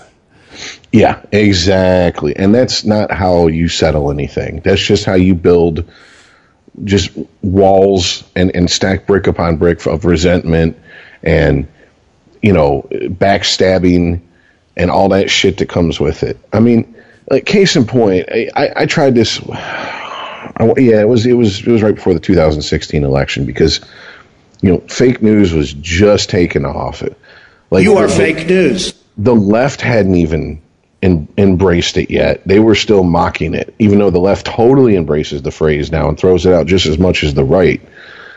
And I went to, I found a website called MediaBiasFactCheck.com. Mm-hmm. And I posted it. And I just said, look, here's the deal. I've picked random sites where I am completely sure I know where, where they're leaning and t- to my the best of my knowledge this site pretty much points true north. Just at least check your sources and stop spreading nonsense. I did not have one person engage me on the fact that people were spreading nonsense but i had many people come after me because that site's not right. That's not right ba- biased. That's not left biased. No that's bullshit. No that's and i was You like, are fake news. You can't even we can't even agree on that. So i was like you know what? That was pretty much the end of me trying to like really talk about anything Yeah. on facebook politically. And that's when i just put my rule out there. You want to talk to me? You got my phone number. And if you don't have my phone number but you're my friend on facebook then you can message me. And if you can't be bothered to do either of those then you can fuck off with your opinion because i don't care about it. So i'm not going to mm. sit here and argue with you online because it's going to turn into someone's going to say something. You're not going to be able to make eye contact, see the context of what they're saying, it, hear the tone of their voice. Someone's going to take something the wrong way, and her friendship's going to be ended. Uh-huh. And it's just not worth it. It's just really not worth it. Yeah. It's just a bunch of spent energy on nothing. You're not going to change that person's mind. You know, we've talked about it at ad nauseum. It's like it's like trying to, to walk up to a, a street preacher and telling them God doesn't exist. You're wasting your fucking time. Absolutely. Absolutely. Well, speaking of waste of times, I did run across this article. Never seen this site before, but uh, uh, it's interesting, and I'm sure they're focusing more on because the name of the site's Your EDM, electronic dance music. So I'm sure they're Oh boy. they're focusing more on that. But uh, apparently, August 16th to 18th in 2019, they're going to have a Woodstock 50, even though they're not really calling it Woodstock 50, they're calling it Bethel Woods Music and Cultural Festival, celebrating, celebrating the golden anniversary at the historic site of the 1969 Woodstock Festival. Oh god. And uh, it's officially the name. The Bethel Woods Music and Culture Festival has officially been announced via a Facebook event page. The announcement was from Bethel Woods today uh, in partnership with Live Nation Concerts and Infant, I N V N T. Have no idea what that is. Uh, coincides with the 50th anniversary, blah, blah, blah. We were thrilled to partner with blah, blah, blah. Uh, 50 years ago, people gathered peacefully on our site, inspired to change the world through music. As the stewards of this historic site, we remain committed to preserving the rich history and spirit and to educating and inspiring new generations to contribute positively to the world through music, culture, and community. Here's where it gets interesting. The new festival is said to be a combination music festival and cultural event. Oh boy. What is a cultural event, you might ask? Oh boy. TED style talks, as well as museums. We're gonna be told how to how be better people while we're here to jam. Woods. Yes. Um, artists will span multiple genres and decades, giving more credence to the supposed pitch deck that leaked last month. Artists being approached at the time included Strap In, Chance the Rapper, Pink, Mumford and Sons, Lumineers, Neil Young, Phish, Joan Baez, Bon Jovi, Elton John, the Doobie Brothers, Daft Punk, Swedish House Mafia, Deadmau5, and Skrillex. It's not as horrible as I thought it would be. Most recently, Santana said if he's approached to play, he'd absolutely accept, which, considering he made a song with Rob Thomas, shocks nobody. Uh, but, I mean, okay, really? Really?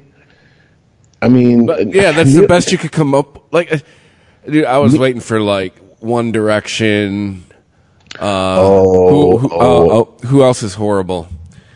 Um, uh, Ed Sheeran, yeah, I'm trying to think. Uh, uh, Cardi B. Nicki Minaj.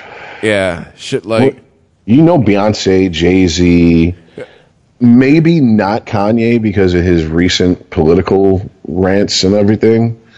But you know, I mean, like, and that's and that's fine. I mean, because if you if, but where is the off the beaten path? Are you kidding me that they were like like how could Primus played Woodstock '94? Yeah, All right, main stage, by the way, not no side stage.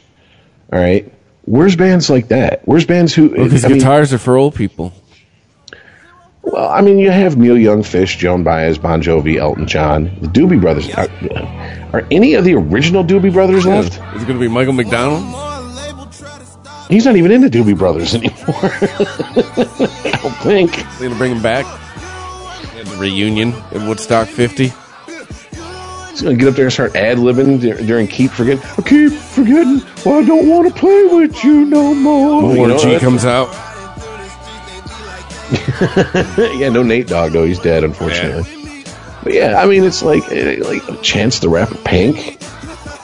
Really, really? That's. I mean, okay. I, I know Pink.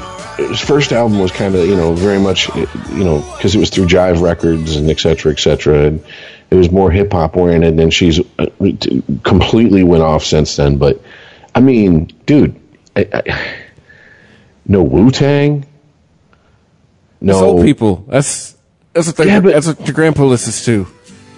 If you're black. no Public Enemy, you know, no surviving members of NWA, no, you know, no, uh, no, no Eminem. I mean, if you, if you even even if you want to get off the beaten path, like, Where's Pearl Jam? Yeah, that's well, I don't think Pearl Jam was in ni- in '94 or '99, so that's uh, that might be a on purpose on their part, like, uh, thank you, but no thank you. Yeah. You know what I'm saying? But yeah, I just I don't know. I just I'm like and so of course you know, I'm thinking it's gonna be three days. I hope they're smart enough to book like they did in ninety four as wide a variety as they can. No Fred Durst keep- this time? Well, not ninety four. And and no, they don't No, want to repeat 94 was the Mud People, Nine Inch Nails, Green Day. 94 was a good one. Yeah. I mean, but, you know, I, I hope they're smart enough to keep the main stage music only and to keep, you know, a, nice rotation of artists on there. And then if you want to do your TED type talks, do them intense, far away from the main stage. You know what I'm saying? We, we now live in a, in, in a world where we can literally stream the entire fucking concert on the main stage. And if we want to watch the TED Talks, they can stream those just as easy. You know what I'm saying? Like, it's just, don't try to mix the two. Like, seriously, it's like, because it's just going to be a shit show. It really is. I mean, I yeah, remember in '99 they were talking about okay, so well, who was it come out? It was uh, in one night they had Korn, Limp Bizkit, Rage Against the Machine, and Metallica all back to back to back to back, and that's when they said the shit really hit the fan. Mm-hmm. Like the tearing down of shit started, and people started getting wild. Why? Because you put four fucking Metal mm-hmm. bands. aggressive bands, yes, back to back to back to back. You, got the testosterone flowing. Yeah, and the bro rockers came out in. I mean, Well, two plus two. I had some friends that that road trip to that bitch. That was the one where they just started raping you. Where it was like, what was it, like ten bucks for or twenty bucks for a bottle of water, like that kind of shit. yeah, Like because it, it was the end of a weekend where everybody just got fucked, and then they put like yeah four aggressive bands in a row, and then gee, why is everything on fire while the Red Hot Chili Peppers are playing? yeah, I know to the point where Anthony Kiedis was like, "It looks like apocalypse now out there" because he had no idea how bad it was. Yeah. and then they then they went into Jimi Hendrix's Fire, Yeah, which, by the way, wasn't just for that show. That was a staple of their show at that point. But I mean, it's like. It was just, yeah, it was very poorly planned. And I remember, like, Drew and Mike going in 94, they took an RV, they took listeners, they were allowed to take an RV, they brought food, they brought their own, you know, drinks and all that shit. That shit was no uh in Rome, New York. And I know that area because Rome, New York, I used to live 20 miles from. And that is a abandoned base. It is just concrete. yeah. I've been to Rome, New York. That is it. And I mean, you got to imagine three, four days, the sun beating down on you in upstate New York, no shade. Hey, can I get a 12 ounce water? Yeah, that'll be 20 bucks. Are you kidding me? Yeah. You know what I'm saying? Like, yeah. And then there was just, you know, the, the, the bullshit in the crowd, the violence in the crowd, the sexual assaults and all that Yeah. crap. Which, hey, that's mean. I mean, it took 20 years from to even have the balls to even try to put on another one. So that tells you how bad that was. Yeah. You want to hear the lineup though for '94? Like '94 is pretty bad lineup. Uh, let's, let's just give you highlights here. Blues Traveler, Jackyl, Delamitri, Live, James, King's X, Sheryl Crow, Collective Soul, Candlebox, Violent Femmes. Uh, Aphex Twin, Deee-Lite, DJ Spooky, uh, The Orb, Orbital, uh, Joe Cocker, Blind Melon, Cypress Hill, The Rollins Band, Melissa Etheridge, Crosby, Stills, and Nash, featuring John Sebastian, Nine Inch Nails, Metallica, Aerosmith, The Cranberries, The Band, uh, featuring Hot Tuna, Bruce Hornsby, Roger McGuinn, Rob Wasserman, and Bob Weir. Primus featuring Jerry Cantrell, Salt-N-Pepa. Forgot they played that. Uh, Country Joe McDonald, Arrested Development, the Allman Brothers Band, Traffic, The Spin Doctors, Porno for Pyros, because that's Perry Farrell. Uh, uh, Bob Dylan, The Chili Peppers, Peter Gabriel, John Sebastian, Gil Scott Heron, uh, Green Day, Paul Rodgers, and the Blues Review featuring Slash, Neal Schon, Andy Fraser, Jason Bonham, Neville Brothers, Santana, Eric Gales, and Jimmy Cliff's All Star Reggae Jam featuring Rita Marley, Eek-A-Mouse, and Shabba Ranks. That's a, that's how the lineup, man. and it's eclectic. Yeah. It's not all one genre. There are, first of all, the fact that King's X, Primus, Violent Femmes, and Yeah. Shabba Ranks were all at the same concert. Mm-hmm. None of these bands have anything to do with each other. you know what I'm saying? Like as far as their musical piss puddles overlapping. But it worked, you know. And I remember watching it, like the MTV coverage, and I didn't. I think it, even in '94 you could get the pay per view and watch everything. And I like I, me and a buddy were talking about it until we looked at the price, and it was like 250 bucks. And I'm like, yeah, no, that's not happening. Yeah. You know what I'm saying? It's just not. Dude, put it this way, all right. I look up uh, Woodstock 94 on Wikipedia, and the first thing, you know, how Wikipedia has their contents, you know, their content section, and the first thing under 94 is the performers, right? Well, you hmm. look up 99, performers is five. Because before that is facilities, reception, controversy. Under controversy, there's three subcategories of environment, violence, aftermath. Four is vendor costs, and five is performers. Tells you all you need to know. Yeah. The music was the least important thing going on at that one. Yeah. All right. So, first stage, I mean, uh, I get like, let's see, one, two, three, four, five, six, seven, eight, nine. I get 10 performers down before it's anybody you've heard of, uh, which is third base in 1999. Uh, Vertical Horizon, G Love Special Sauce, The String Cheese Incident, Bernie Worrell and the Woo Warriors, George Clinton and the P Funk All Stars. Um, no one you've heard of on this stage. The Emerging Artist stage. Yeah, how'd that go? Heard of none of these people. Um, uh, Oleander, Mo, Lit, Buckcherry, The Roots, ICP, uh, James Brown, Jamiroquai, Live, Sheryl Crow, DMX, The Offspring, Korn, Bush. Um, yeah, more on the emerging artist stage. Uh, the only two people you've heard of, uh, Bijou Phillips, who is an actor, I believe, or actress, and then Moby. Um, let's see, Guster, Bruce Hornsby. What the fuck's he doing there? Uh, Everclear, Ice Cube, Los Lobos, Mickey Hart and Planet Drum, The Chemical Brothers, The Tragically Hip, Kid Rock, Wyclef Jean and the Refugee All Stars, Counting Crows, Dave Matthews, Alanis Morissette, Limp Bizkit, Rage Against the Machine, Metallica, um, Full Devil Jacket, Gigaloants, Fatboy Slim, Mike Ness, Our Lady Peace, Rusted Roots, Sevendust Collective Soul, Godsmack, Megadeth. Jesus Christ, how many stages were there? Willie Nelson, the Brian, yeah, this one was all about commerce. The Brian Setzer Orchestra, Everlast, Elvis Costello, Jewel, Creed featuring Robbie Krieger, the Chili Peppers, I think they did Roadhouse Blues together, if I remember yeah, correctly. Big Creed, Sugar, Creed, Creed, and, Creed and uh, Robbie Krieger, that is. Big Sugar, Muse, Pushmonkey, John Entwistle, and Reveille. Yeah, good times. that was officially too many artists, too many bands. I, I've never been to a music festival, and I've had so many people tell me, as a musician, as you know, as a huge just fan of music, you have to do it at least once. And I, I was honestly debating the uh, uh, what was the one Metallica had here about five years ago. I don't even remember. Yeah, I was, but I mean, I was like, mm, maybe I'd go to that one. But then I was just like, three days out in the beating sun, surrounded by hundreds of thousands of people, and just that sounds like hell to me at this point. Man. I went to one, and it wasn't even for fucking music I like. It was for country music, because this is a woman I was dating five years ago. I went to the Faster Horses Festival, uh, the one that they have at the, the racetrack in Milan. I mean, it was cool people watching this country music festival, so I mean, I mean, the women there, Jesus Christ. And two, that's also where I realized this is where rock and roll went, watching all the bands. I was like, well, you want to play guitar now? You want to make a living at it? This is what you got to play.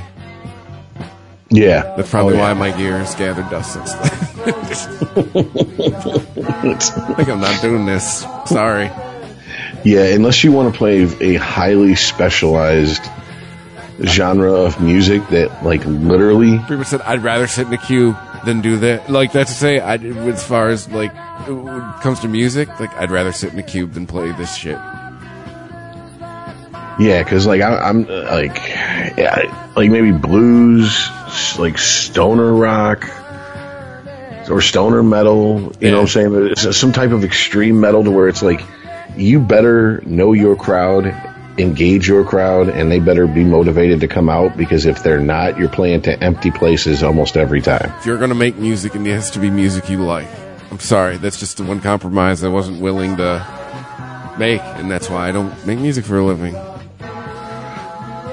Yeah, I found myself reaching that point with a cover band, and I was like, okay, I've tried, and I'm 30. I need to give up Yeah. the the the, the trying to make it with with original music. So my thing was, I, I, I can't absolutely hate the song I'm covering. Mm-hmm. And I mean, like, it, it, was like, well, let's cover this Daughtry song, and I'm like, oh, I don't absolutely like hate it, hate it, but I mean, like, all right. And then it was, I want to cover Creed, and I was like, okay, I draw the line. Yeah. I can't do it, man. You know, I even I even played a Nickelback song, Damn. But I was like, I just can't. I mean, it was an older Nickelback song, one of their heavier ones, and of course, you know, everyone would have been more happy to hear Rockstar or you know How You Remind Me than the one we played. But it's just then I just realized I can't. I But- for what I'm making, I can't. I, I I'm not, why do I want to go through this? But yeah, music festivals. The whole I guess the whole point is yeah, show up on. We showed up Friday afternoon, Friday night. You know, by Sunday night you're just exhausted. You know, by the time the Sunday night headliners on, you're like, can we just go? Yeah. Well, I mean, one of the one of the things that it's that it's cool about uh, my uh, great aunt and, my, and uncle is that they live, um, their property line butts up to the edge of the property where they hold Bonnaroo, and Oh, you, nice. you can sit on their front porch, and it's not Hear over- fish. It's not overbearing loud.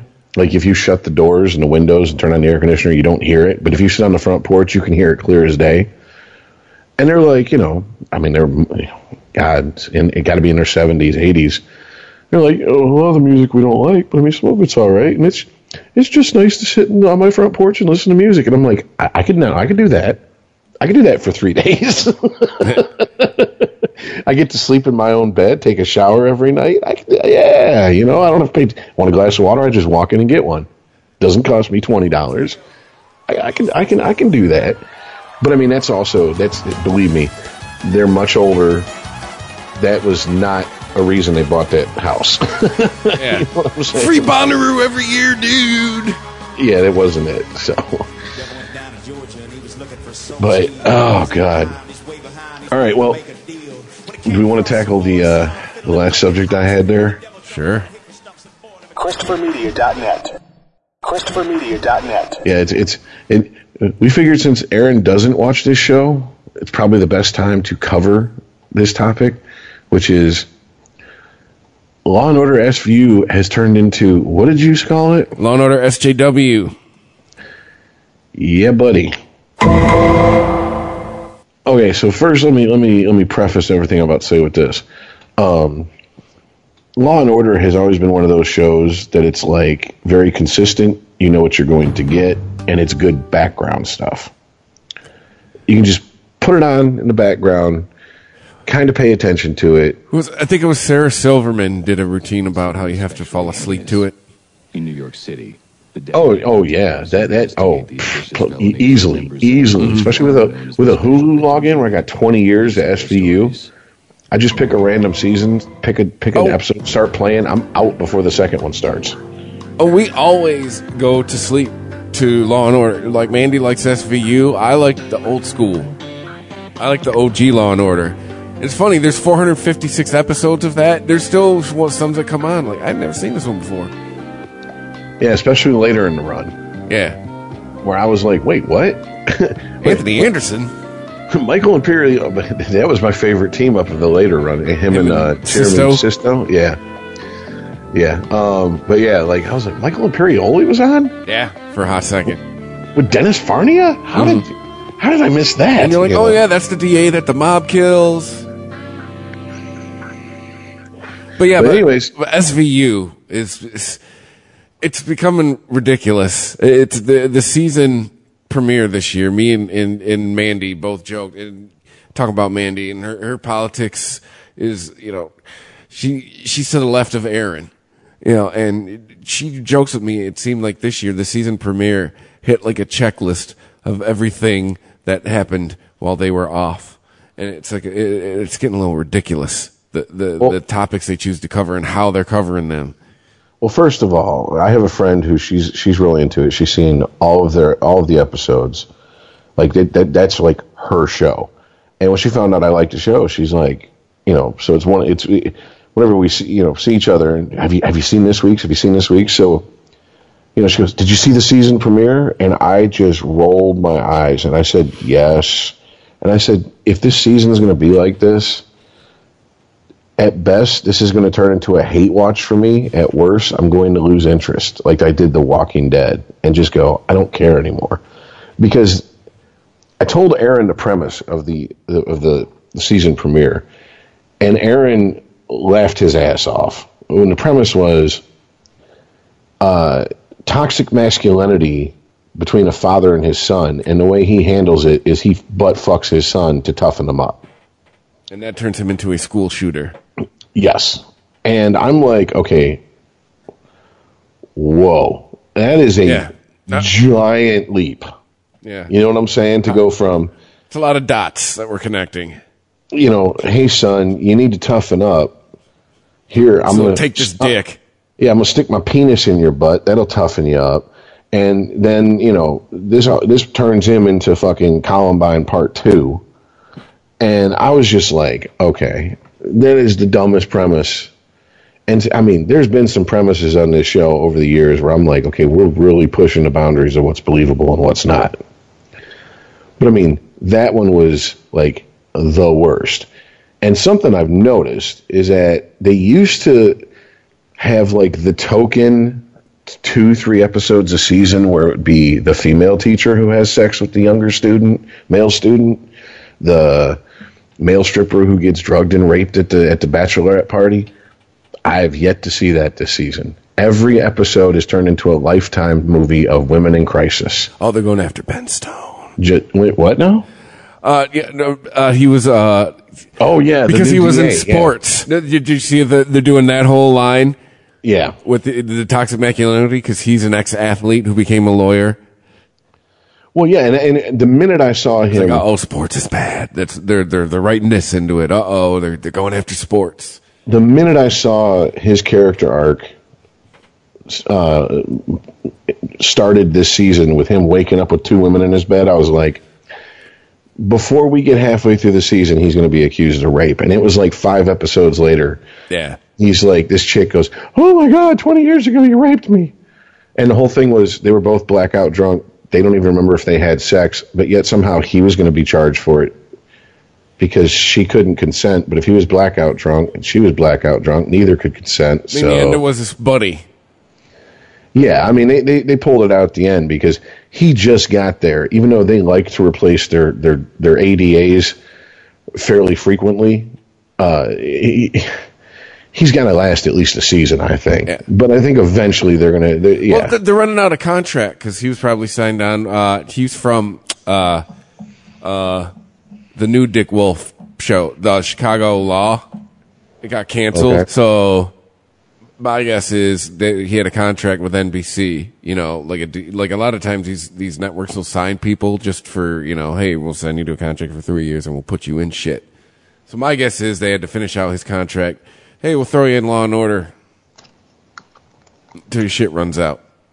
Because goddamn it, Barba was my so far. Barba was my favorite DA. That, that is, Yes. that is the house favorite, like mine and Mandy's. Like so far of all the DAs they've had, Barba's the man.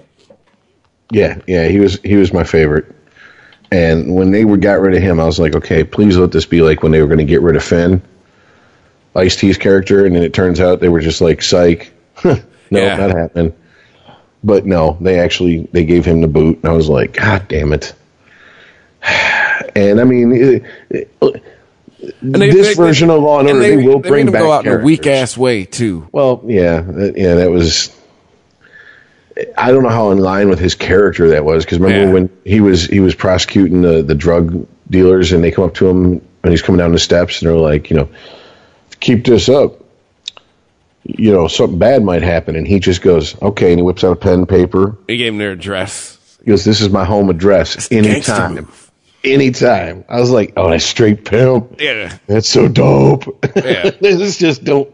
Yeah, come get it, motherfucker. I, I got you. I got you right here. Come get it. But from No, the I mean- streets. like, it's just, it's it's really.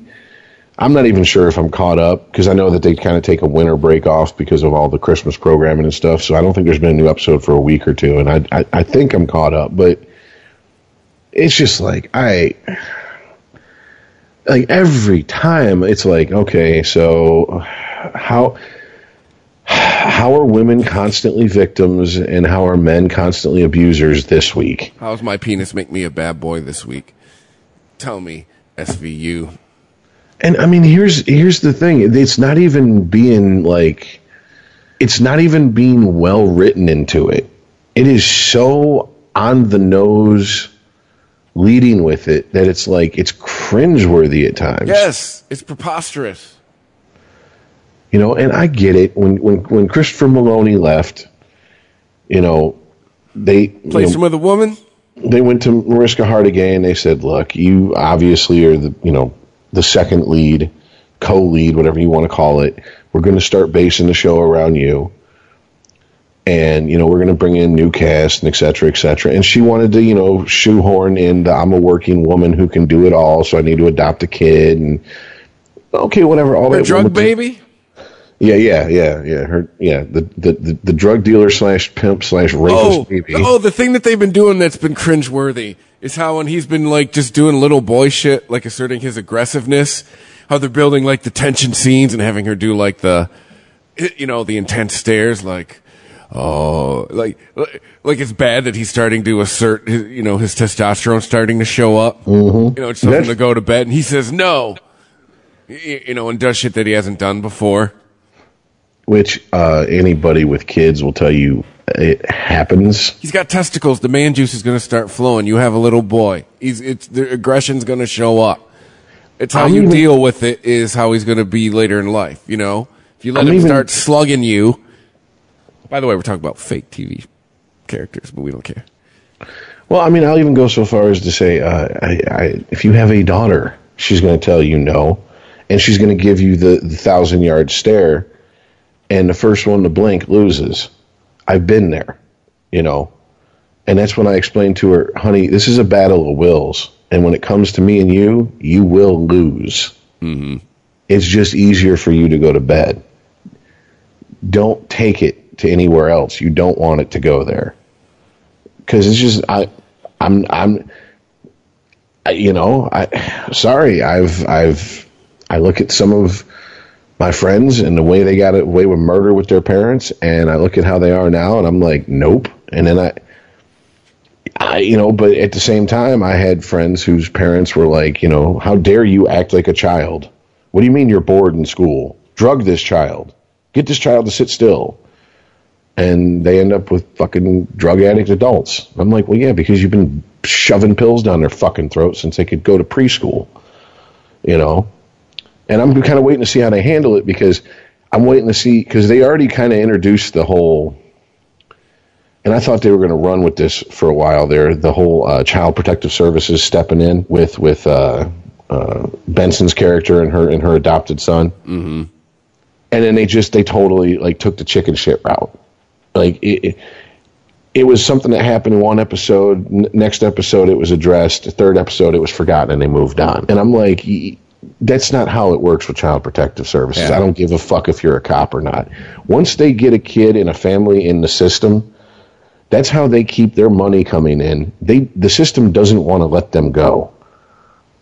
So i mean i'm like right there bullshit.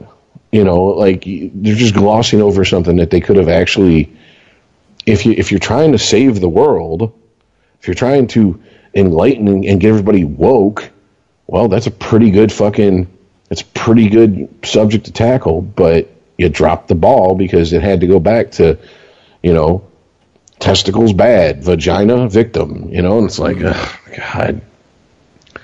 Yeah, I I mean, I, I and that used to. I mean, I, for a while when I was younger, yeah, it was must must watch. It was like appointment television. Me and the ex wife would watch it. I'd watch all the reruns on USA when they were on. You know, especially once I'd watch Sports Center four times in the morning. How's Ice Cube not anymore. number Ice Cube? How's Ice T not number two in charge at this point? He's been there for twenty fucking years. racism? He's a black man. He should be reporting. He should be right under Liv. I know, right? I'm so. You know what? I was. I gotta say. Remember when they they they, they brought in the. Uh, I think he was a lieutenant who was undercover, and uh, what's her face, the blonde that I don't care about enough to know her name. Amanda Rollins. Yes, and uh, you know he let her know he was undercover and all that, and then Oh, he knocked came her and- up? Yeah, yeah, yeah, yeah, yeah. That's the baby daddy, not the doctor. I was. Well, that's that first was- baby daddy, not the new baby daddy. Oh, She's okay. currently pregnant. See, this is this is how much I. did- I thought it was still the same baby. Oh no! thought it, thought it was that television pregnant. Like you can be pregnant for two years, just like you know television kids. You know you, you have them, and for half a season, you don't see them or they're a baby, and then the next season they're five years old all of a sudden. You're like, wait a minute, two two days passed between the season finale and the season. No, season yeah, no, she got knocked up like five or six seasons ago. I got see that's how. Yep, that's how out of the loop I am on Yeah. that. But, but yeah, no, I Donal when they- Logue, I remember because it's like, wow, this guy's usually a comic guy. What's he doing on Law and Order? Yeah, when they put him in charge of SVU, I was like, okay, so are they gonna? I, like, I was waiting to see like a major storyline, story arc that would be of you know him and, is how much and lo- button heads because it's how much of a Law and Order nerd I am. That's she was on a break. That's why he was brought in. She took a break to go direct some movie, so that's when they Really? brought him in. okay, Yeah, Well, I noticed dude, that- but that this is what we do every Sunday. We sit around. USA has SVU. Uh, actually, uh, uh, I think uh, we has the Rego Law and Order in the mornings till like noon, and then USA has Law and Order or has, has SVU all day. That's what we do every fucking Sunday, dude. We order we order takeout. We watch Law and Order for twelve fucking hours. In the fall, I switch to football in the afternoon. But you know, we're still pregame is you know Law and Order. Till kickoff. Well, I mean, I know, like I, I was going to say, I know that when when you know Stabler left, they they they, they went to Mariska Hargitay and said, okay, you're you're now the number one, and over the you know what eight years or so since he's left, she's like you know executive producer, and she's she is definitely at the helm of that show, and like I get it, you want to you know you want to cover subjects that that maybe you feel haven't been covered properly in the past, but it's like, oh my god, it's so heavy handed and so Yes, corny so many times now. yes, there is such a thing as being too on the nose, and I don't think these, and and, and, and maybe too, it could be maybe we're getting old, or maybe there's just something different with this younger generation. There are many shows, and this show has fallen into that category in the last year, where I can tell that it is younger people writing. Oh, definitely. And it's younger people writing in a very condescending, we have to explain Yes. to the older generation how the world really is because Yeah. they don't understand. There's a show that's available on CBS online. It's only available online. It was a spin-off of The Good Wife. The wife loved The Good Wife. She watched it when it ended. We, you know, we started coughing up six bucks a month to CBS online so she could watch the show. Uh, it's called The Good Fight. You know, and she, we get halfway through it and we, we just had to stop. Cause it, it was like, okay, we get it. You don't like Trump. Like it was so, again, too on the nose, too heavy handed. It was like, oh, it, it's, and it's every, but the stuff's everywhere now. And, it, and it's, yeah, and it's the younger generation telling us old, us older people, you know, us people in our, er, er, us geezers in our late 30s and early 40s, how the world works. I just eh, with the the television that has been produced in the last 20 years being as of high quality as it's been y- they have to realize you're taking a step back here. I mean, it, let's just be honest. It, it's it's not high art. Law and Order never was. You're trying to make it. I understand. You're trying to make it to where it's more culturally important and you know in in tune with what's going on Yeah. these days. Let's not fine. forget what we're watching. It's Casa Robbers, everybody. exactly. Let's not forget that. It's base. That's what we're watching. You know, and I mean, like they have like these little moments where like uh, Rollins and Benson were talking, and Benson was talking about abortion, and she's like, you know, women should always have reproductive rights no Yeah. matter what, and and. And Rollins went, Why is abortion sacrosanct, but the Second Amendment's up for debate in your mind? And she goes, Because the Second Amendment kills people. And I'm like, Okay, um, I- I'm all for, I'm pro choice, period. End of story. There's no argument there.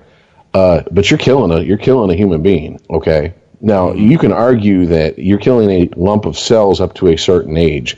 Once that child could survive outside of the body, you're killing a human being and we do have states that allow late term abortions or third third trimester abortions. So not a, and, and by the way, she said it, and it was like end of discussion, and that right there was like that's where the show is failing because it's a show where they would actually have a discussion. They always use Rollins for the conservative voice because she's from the South.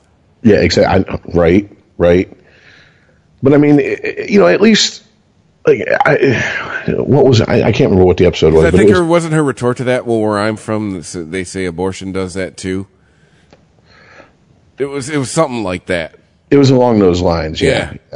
And then Benson shut the conversation down, basically, which is like, okay, that is exactly what I expect someone with her political bent to do at this point. Yeah. I, I don't like the point you made. End of discussion. We're done here. There's not. There's no more reason to talk about it. But I mean, this also goes back to what we were talking about earlier. Like politics. Yes, I understand. Politics is always part of art. I have. I'm not beefing with that, but like I, I can't remember exactly the episode, but you know, Munch was always the conspiracy theory, the civil libertarian. Our civil Yes. rights are being violated. He was the voice of that. Elliot was more of the you know he's he's always it's always he's always at war with what I really want to do to these people, but what I'm obligated by law to do. You know, and and it, it was you know they, they had a, a a back and forth, and it wasn't just okay. One states his opinion, the other states his opinion, and the other goes, "Nope, I don't agree with you. Shut it down." It wasn't like that, and now it's become that. And it's so many, it's so much, so much fucking TV I see now. Like even something like I brought this up, this the Netflix show The Ranch. It's complete bubblegum bullshit. It is absolutely something you put on in the background and you don't really have to pay much attention to and every once in a while something funny, you know, slightly amusing to where I might chuckle happens. And it's just it's it's good time killing whatever, television, whatever you want to call it. Netflix, Isn't whatever. it Ashton Kutcher and Danny Masterson? Well not anymore. Not Danny Masterson anymore. Now Dax Shepard. Oh, Um Oh yeah, they got rid of Danny Masterson once the uh, rape allegations came out. They Oh. wrote him completely off the so show. essentially it was that '70s show reunion until Danny Masterson started raping. Yeah, I think Topher Grace and uh, Laura Prepon are the only ones that haven't appeared on it. Ah. Like everybody from that '70s show has Fez, appeared on it. Fez and Jackie have been on. Well, yeah, Jackie's his. Yeah, Fez. That's. Oh, so he's married to Jackie in real life. Oh, Jackie and Kelso got together for reals. Shocking, I know, and right? that's special. But you know that show, obviously, it's portraying you know salt of the earth ranchers in Colorado. You're going to, I mean, Sam Elliott's like the grumpy old man. He's the he's the father, and of course he's like you know, I can't stand Democrats and Starbucks, but it's played for a laugh, and it's not. What is Ashton Kutcher's a farm boy, isn't he? Isn't he from like Iowa or Nebraska or something? Yeah, he's from like rural, rural Wisconsin or something like that. Yeah, I mean, so it's it's yeah. If you've if you've lived in those type of areas, that's yeah, that's what it's like. You know, Cedar Rapids, Iowa. I know where that is. I may actually be start going there regularly. So yeah. Wow, he's forty. Well, yeah, we're forty. He's our age. I always forget that. Damn.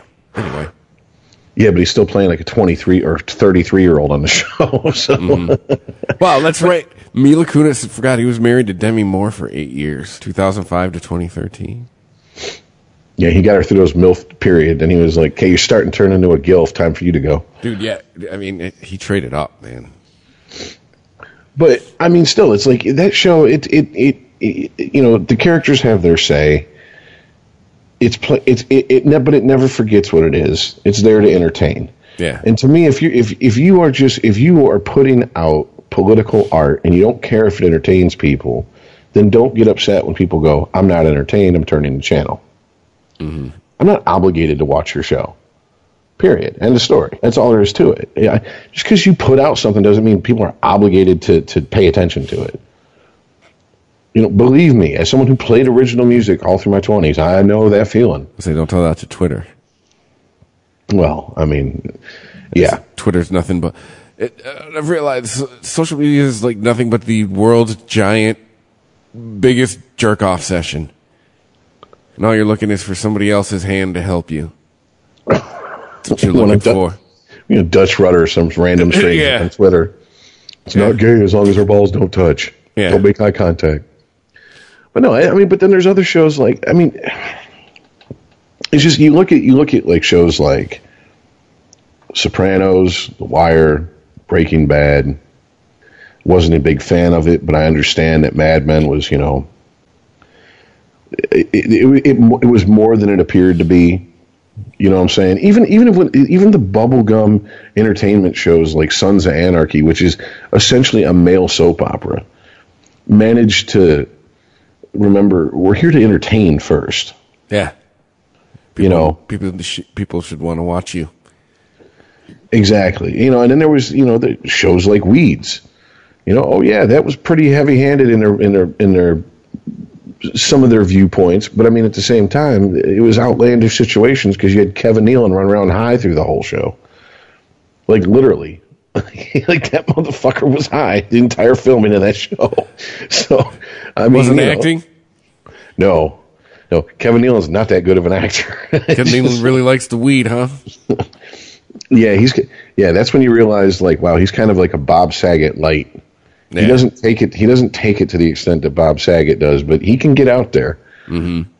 But yeah, I just feel like like if you're if you've been around for twenty years, eh, eh, step your game up. Come on now, like eh, the, I understand that eventually quality is going to go down, but it, go down swinging.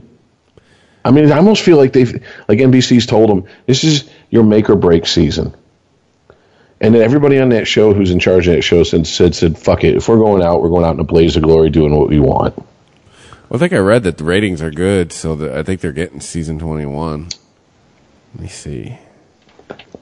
Well, I mean, there's also never underestimate um, the American public's insatiable desire for police procedurals. Because how many CSIs or whatever the fuck are there now?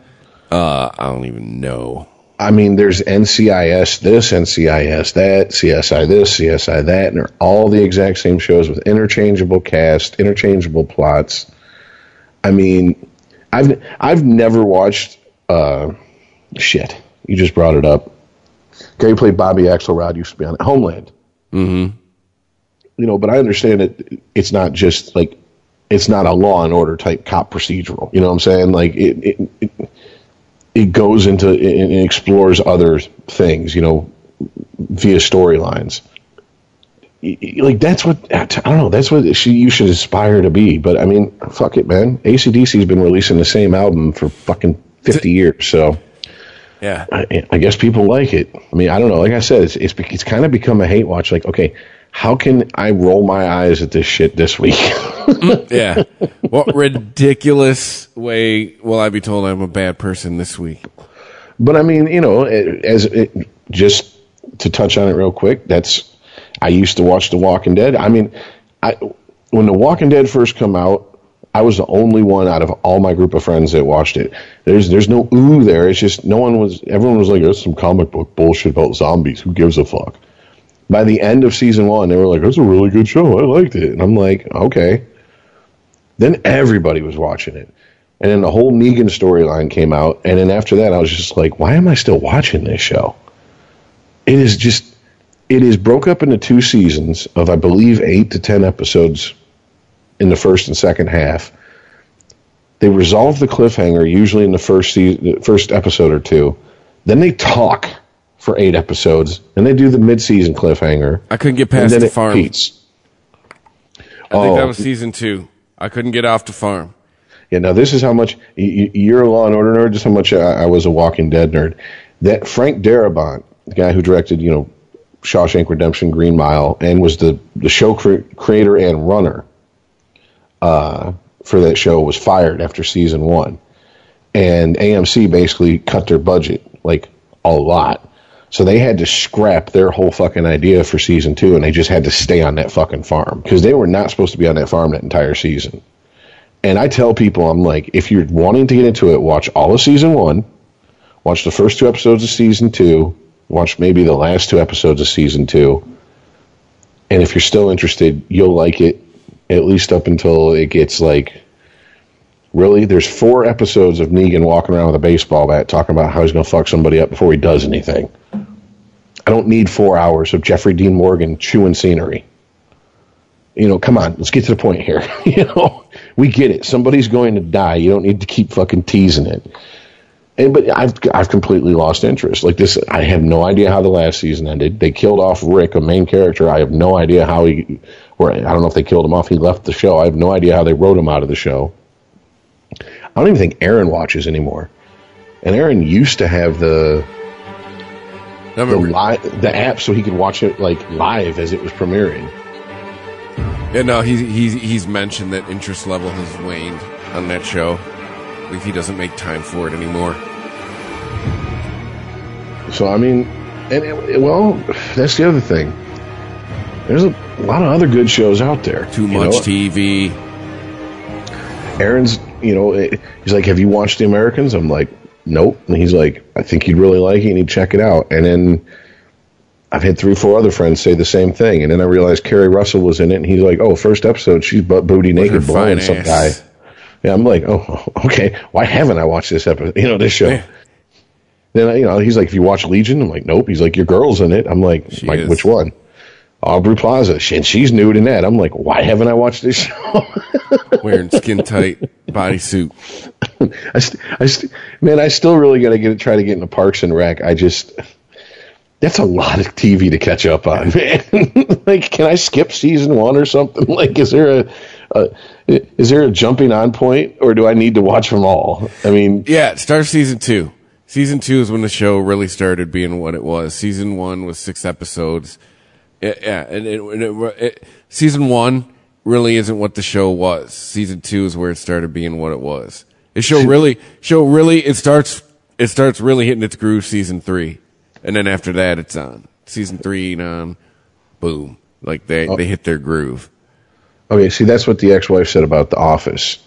She started watching The Office at season two. She went out and bought the DVD set, and it was an, it was an abbreviated season one. I think there was only like ten or mm-hmm. twelve episodes, and she's like, "Yeah, season one you can skip.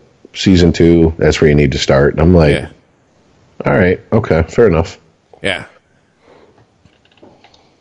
But yeah, this this is this is what you get to look forward to, kiddies, as you get older. Sitting at home watching television. Yeah. It's great. bitching about music festivals you have no intention of going to. Yeah. And everybody losing their goddamn mind. you fucking kids with your Atari's 2600 and your Dan Fogelberg albums. What's wrong with you? Get off our lawn. Your cable with your 62 channels Your clickers. that actually used to click. My parents had one of those. You could put it to your ear and actually hear it. Oh yeah, dude. My grandmother's first VCR had a there was a cord connected to the remote. Damn. Yeah, so she had to sit on a certain part of the couch if she wanted to use the remote for the VCR, or else she just got up and pressed play. Yeah, good times. It's one of them top loading things that sounded like an airplane was going to explode when you started it up. All right, so wrap this one up. Yeah, that's it. That's it for this show. That's it for the show in 2018. Because the next show will be in 2019. We'll be recording in 2019. Uh, thanks everybody who's listened this year. We're on Spotify now.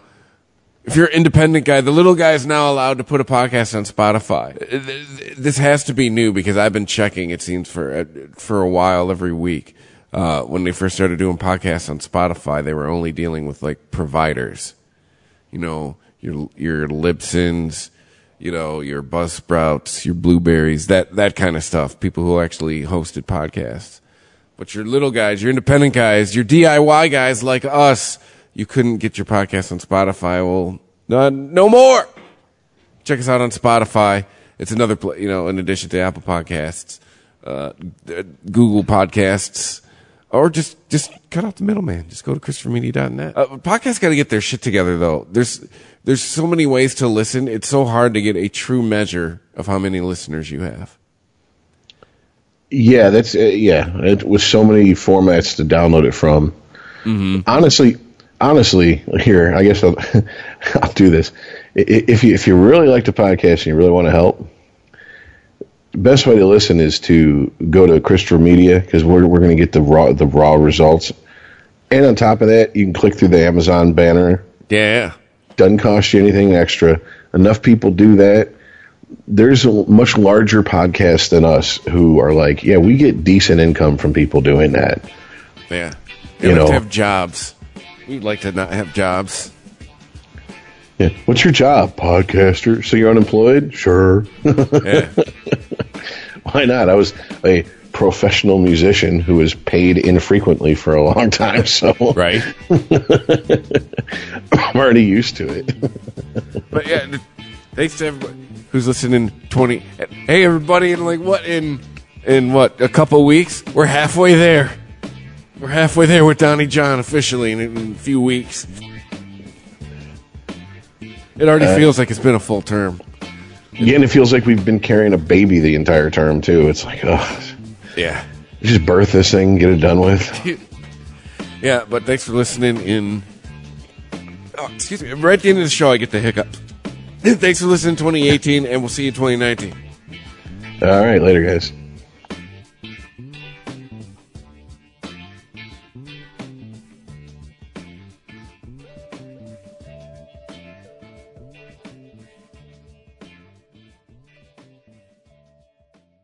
ChristopherMedia.net. If you like this show, please tell a friend. Please follow us on Twitter and like and share us on Facebook by searching for Christopher Media. You can subscribe to all ChristopherMedia.net shows for free on ChristopherMedia.net. Please make sure to rate and comment on all your favorite Christopher Media shows. Thank you in advance for supporting Christopher Media by clicking on the PayPal button and by clicking through to all the sponsors who support ChristopherMedia.net. Thank you for visiting ChristopherMedia.net and thank you for listening. Thank you for visiting ChristopherMedia.net.